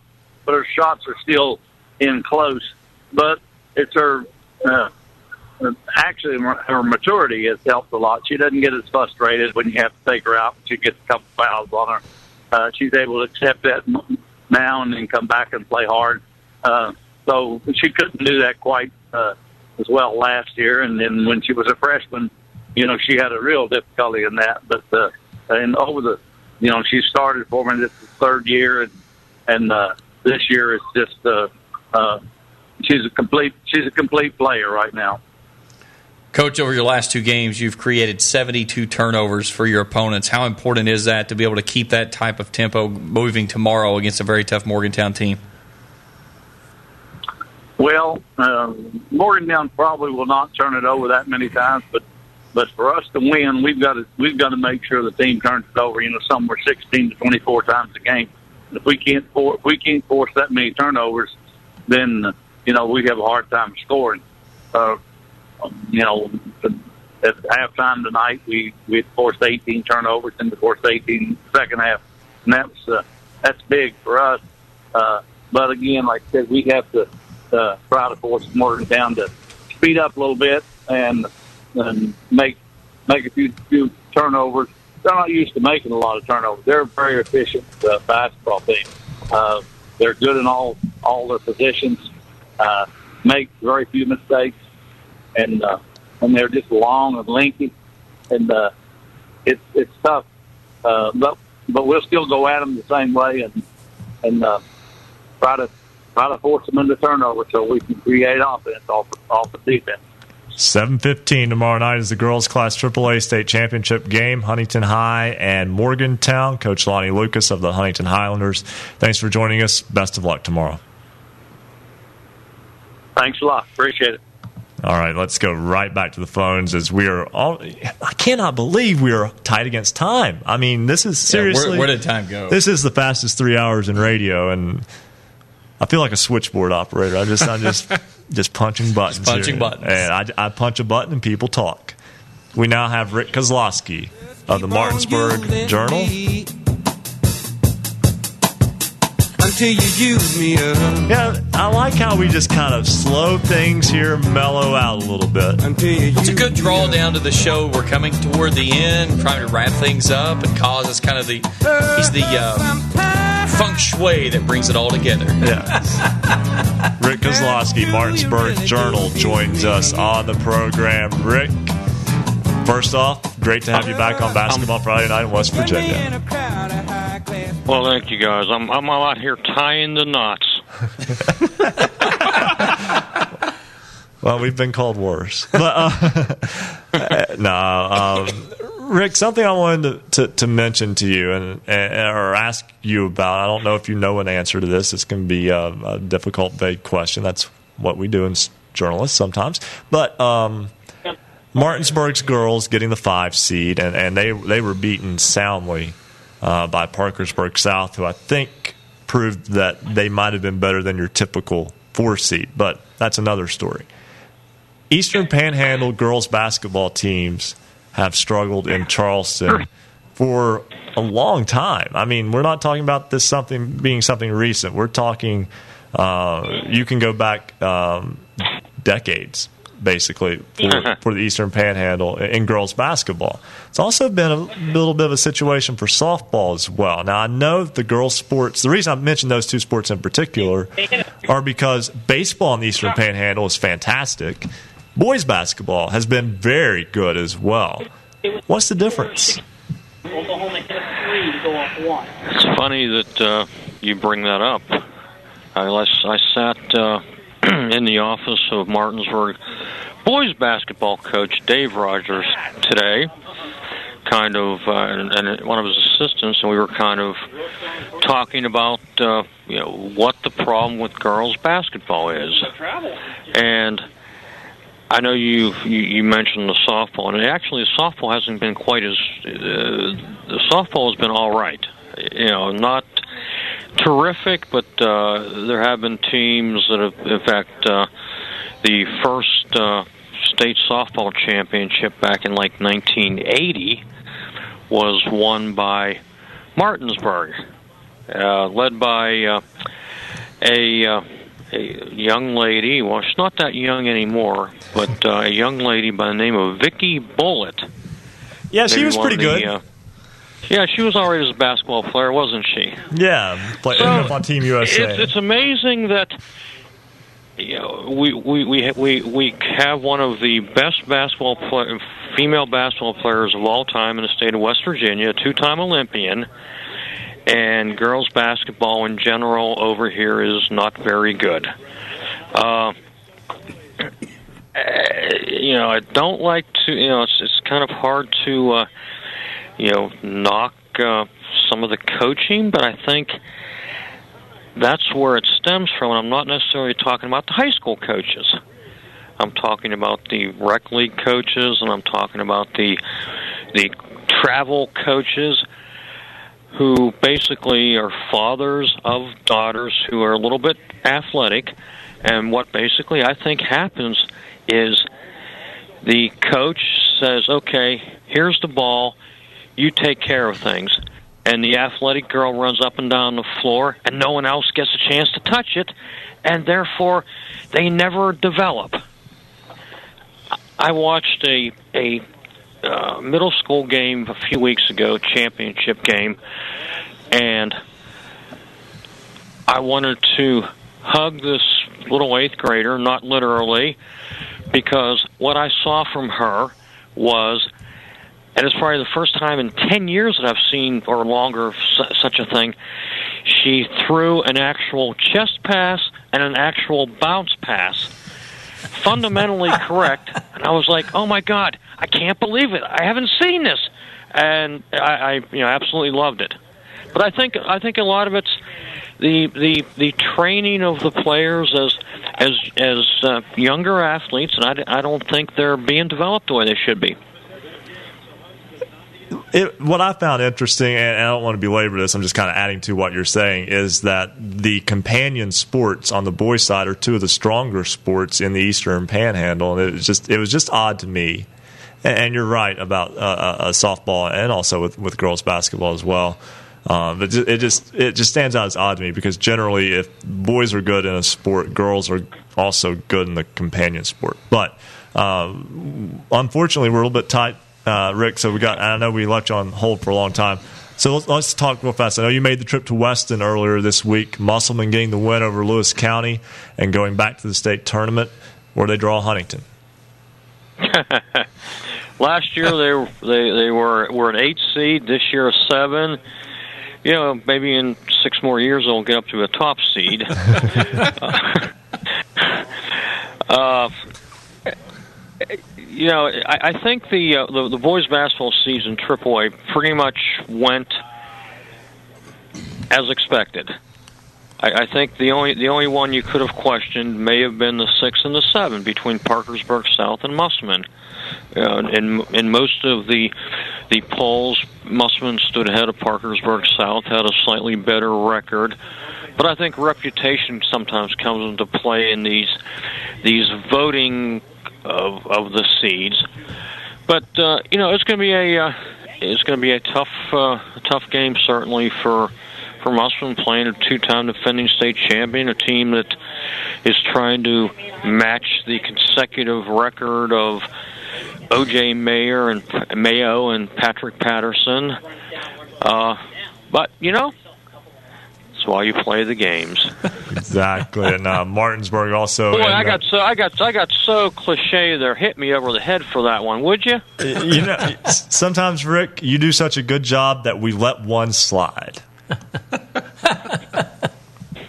That's the worst one I could think of in a, in, a, in a hurry. There. Hey, our resident referee wanted to give you one quick word. Again, we're really tight on time, guys, so uh, let's do this fast. Hey, uh, Rick, I certainly appreciate your comments, and I'm glad you enjoy my part of the show. And uh, if you're down to state tournament, um, I'll be around, so uh, look me up if you would, okay?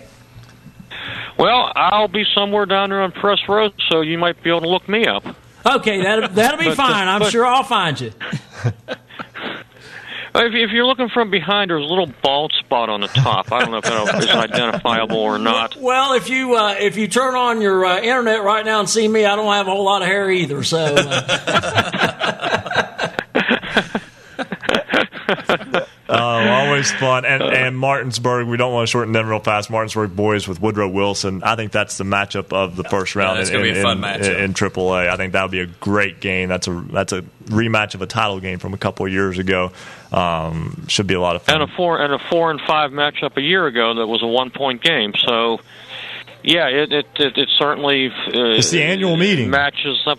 Yeah, it seems like it. Uh, I think the big thing in that game is how well Martinsburg can handle Woodrow Wilson's height. Martinsburg is not very big, and uh, you know, Woodrow Wilson has some size inside, and I think that's that's where the game's going to kind of uh, come down to how how Martinsburg handles that. Rick Kozlowski, Martinsburg Journal. Look forward to speaking with you next week.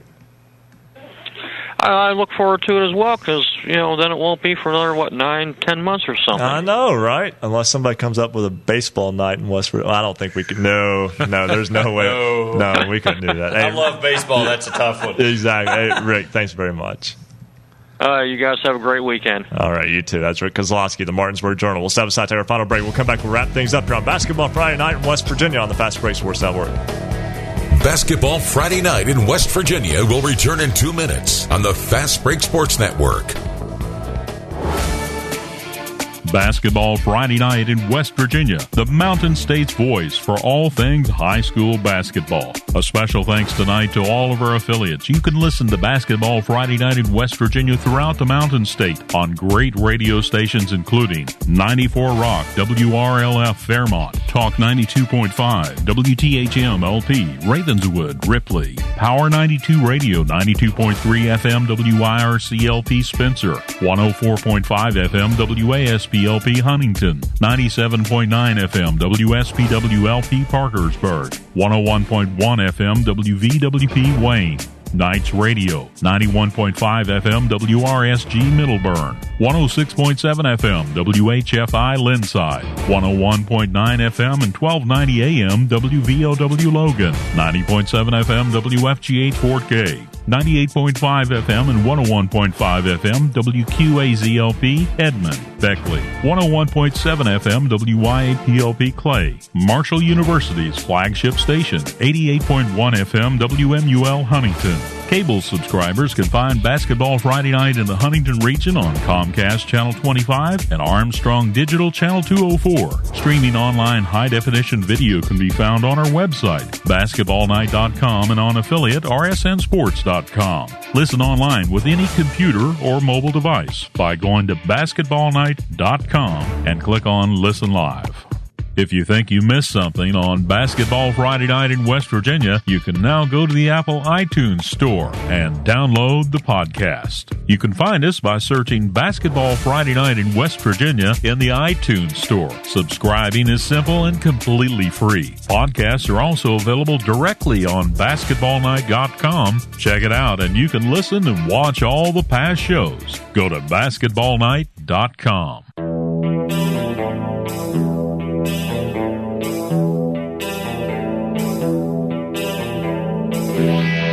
Stay up to date on your favorite teams. Check out basketball night dot com. Now, back to Basketball Friday Night in West Virginia with Coach Rick Marone, James Collier, and Ryan Epling. eleven fifty-one, this Basketball Friday Night in West Virginia, and if you're a W V U fan, you don't want to know that Buddy Hield just did a half-court shot to beat the Mountaineers. Oh, my in the Big God, that went in. That, that, that's the reaction of everyone. one point eight seconds to go. Now, well, the, the question will be... Uh, okay, you gotta understand. We're watching on on an internet feed that's kind of broken up a little bit. So, will it still count? Will it hold? That seems to be in question. We'll keep a close eye on Twitter. Yeah, that that is March Madness right there. That, that how many times have we seen that today? How about the game we were talking into the break, Cincinnati today? Yeah, yeah, and the, yeah. the three-quarter court three-quarter shot, shot from uh, UConn with eight tenths of a second left yeah. to tie the game, send the game into quadruple overtime. Incredible. Wow. Didn't have any games come down to this. And again, we'll we'll let you know what the what the actual turnout of this is here in a moment, and I believe they're saying no good. Yeah, they're saying they're saying they're waving it off. So so W V U wins. Oh, Buddy Hield man. Shot late. Wow, mercy. That's basketball. That's March Madness. And there, there was another game that happened like that in the S E C tournament. A kid hit a game winner. It was Tennessee Vanderbilt. It was going to send the game to overtime, and the ball is literally touching his fingertips as the as the lights come on, and they didn't get it away. They took almost five and a half minutes to look at replay, but they found conclusive evidence to show it didn't go away. It was a correct call, but my goodness, I mean, that's how close things happen at this game. It's so much fun. Did you see the U A B women's uh, game even, yesterday? Don't even bring where that there was up. A tenth of a second left, the ball the, the, released, and they said, oh, well, the overlay is delayed from the truck, so it wasn't yeah. any good. That was so strange. But, again, we'll let you know for sure. But uh looks like it's not going to count. But uh, let's get you a scoreboard update here. We're running tight on time here. That we were already tight on time. And then that happened. Looking for scores, looking more, visit basketball night dot com. I'll just rattle them off for you. triple A state championship game tomorrow will be Huntington and Morgantown. Huntington beats George Washington fifty-three twenty-seven. Morgantown beat Parkersburg South fifty-seven forty-nine. Double A state championship game will be Fairmont Senior and Wyoming East at high noon. Wyoming East beating Sissonville fifty-one forty-six. Fairmont Senior beats Grafton seventy-six fifty-eight. Single A title game, Huntington Saint Joe goes for eight straight against Gilmer County. Saint Joe winning forty-seven forty-three, a five oh run to end the game to beat Saint Mary's tonight. Gilmer County holding off Notre Dame. The Fighting Irish made a mad rush at the end, but Gilmer County got the win forty-seven forty-four. So Gilmer County Saint Joe for the girls' state championship next week. Boys' state tournament. We'll go fast here as that is our scoreboard update. Visit basketball night dot com for all the latest scores all time through the boys' state tournament uh, next week. Now let's get your boys' state tournament bracket. triple A, number one, Morgantown, number eight, Hurricane. They play Thursday, no, Wednesday at seven fifteen. Thursday will be number four, Woodrow Wilson, number five, Martinsburg. Also Thursday, number three, Capital, number six, Parkersburg South. And then back on Wednesday, number two, Huntington, number seven, Musselman, double A. It's Poca versus Chapmanville, Wyoming East versus Robert C. Byrd. That's one eight and then four five. And then on the other side of the bracket, Bridgeport versus Ravenswood, Fairmont Senior versus Bluefield in the double A state tournament. In Region three, both sectional runner-ups go on the road and win in the regional round. And boys Class A, number one, Magnolia, number eight, Fayetteville, who only has two losses, yet is the eight seed, while the seven seed Parkersburg Catholic lost eleven times this year. Interesting. Not saying it's right or wrong. It's just interesting. Number four is Notre Dame. They play number five, Saint Joe. Number three is Tug Valley. They'll play number six, Tucker County. Number two, Wheeling Central plays number seven, Parkersburg Catholic. So that's your boys' state tournament uh, schedule for next week. All that on basketball night dot com. Marcus, you have a poll question for us. Yes, first we'll go to this past week's poll question. As soon as I get it pulled up on my phone, here it is. Where should sectional tournaments take place? one hundred five people voted on this web poll. fifty per, or fifty votes, forty-eight percent of people say neutral site. thirty-five percent say it should be played at the highest seed. Only seventeen percent say continue letting each sec- section decide where sectional tournaments are played. Now for our new poll question. It will be at Basketball Friday Night, uh, or basketball night dot com, I should say, in just a few minutes. We've touched on this one before on Twitter and on the show, but should the shot clock be introduced in West Virginia high school basketball? Yes or no? Again, we'll have that up at basketball night dot com here in just a few minutes. Thank you very much, Marcus. That question, of course, coming into play because of uh, the Scott Poca game where it was eight three at halftime, and then twenty to ten was the final score. Poca beat Scott in the regional final. Coach Marone, your thoughts on, well, anything? You've got a minute. Nothing like a lead-in. Ah, right? Hey, hey, anywhere to go. Anywhere took, you right, go. took you right where he wanted you to go. Well, I'll tell you what, uh, I'm really excited about the matchups tomorrow. Sometimes semifinal Friday ends up being kind of the, the, the coup de grace, if you will. But I really – these matchups tomorrow in the girls' state tournament, uh, James, I think all three have have the potential with many storylines, great matchups. You think about Huntington and Morgantown, two contrasting styles going at it in triple A. You go to double A, Wyoming East, uh, disappointed last year in the semifinals, a rugged opponent in Fairmont Senior, and then Saint Joe taking on Gilmer County. A rematch of last year's regional game that Saint Joe won, and we heard Michelle Johnson mention uh, a little bit of high blood pressure after that one uh, in, in Huntington. So three great games, James, and I really expect three great finishes. Well, we have to wonder, too, has has the uh, armor been chinked a little bit or tinked a little bit on, on Saint Joe? They had to come from behind in the fourth quarter to win. But uh, um, it's kind of a, a matchup of two teams we expected to be there in Class triple A, a really good game in double A, and single A could be one of the best games of the entire tournament. Our resident referee, Bo Anderson, we always thank you for joining us and for coming in uh, tonight. We know that you won't be available to join us on set next week, but we do look forward to hearing from you for our resident referee segment. Well, I'll be uh, calling in, guys, at some point in time, so uh, thank you guys a whole lot. I really enjoyed it. We'll be back for semifinal Friday night next week, nine to midnight, the show's final show of the season already. Thanks for listening, everyone. Thank you for listening to Basketball Friday Night in West Virginia. Tune in next Friday for the latest high school basketball action from across the Mountain State. Visit basketball night dot com for our show archives, the poll question of the week, and the basketball night dot com scoreboard. Until next time, have a great weekend, and thank you for listening to Basketball Friday Night in West Virginia. The preceding broadcast was a presentation of the Fast Break Sports Network. Copyright twenty sixteen. All rights reserved.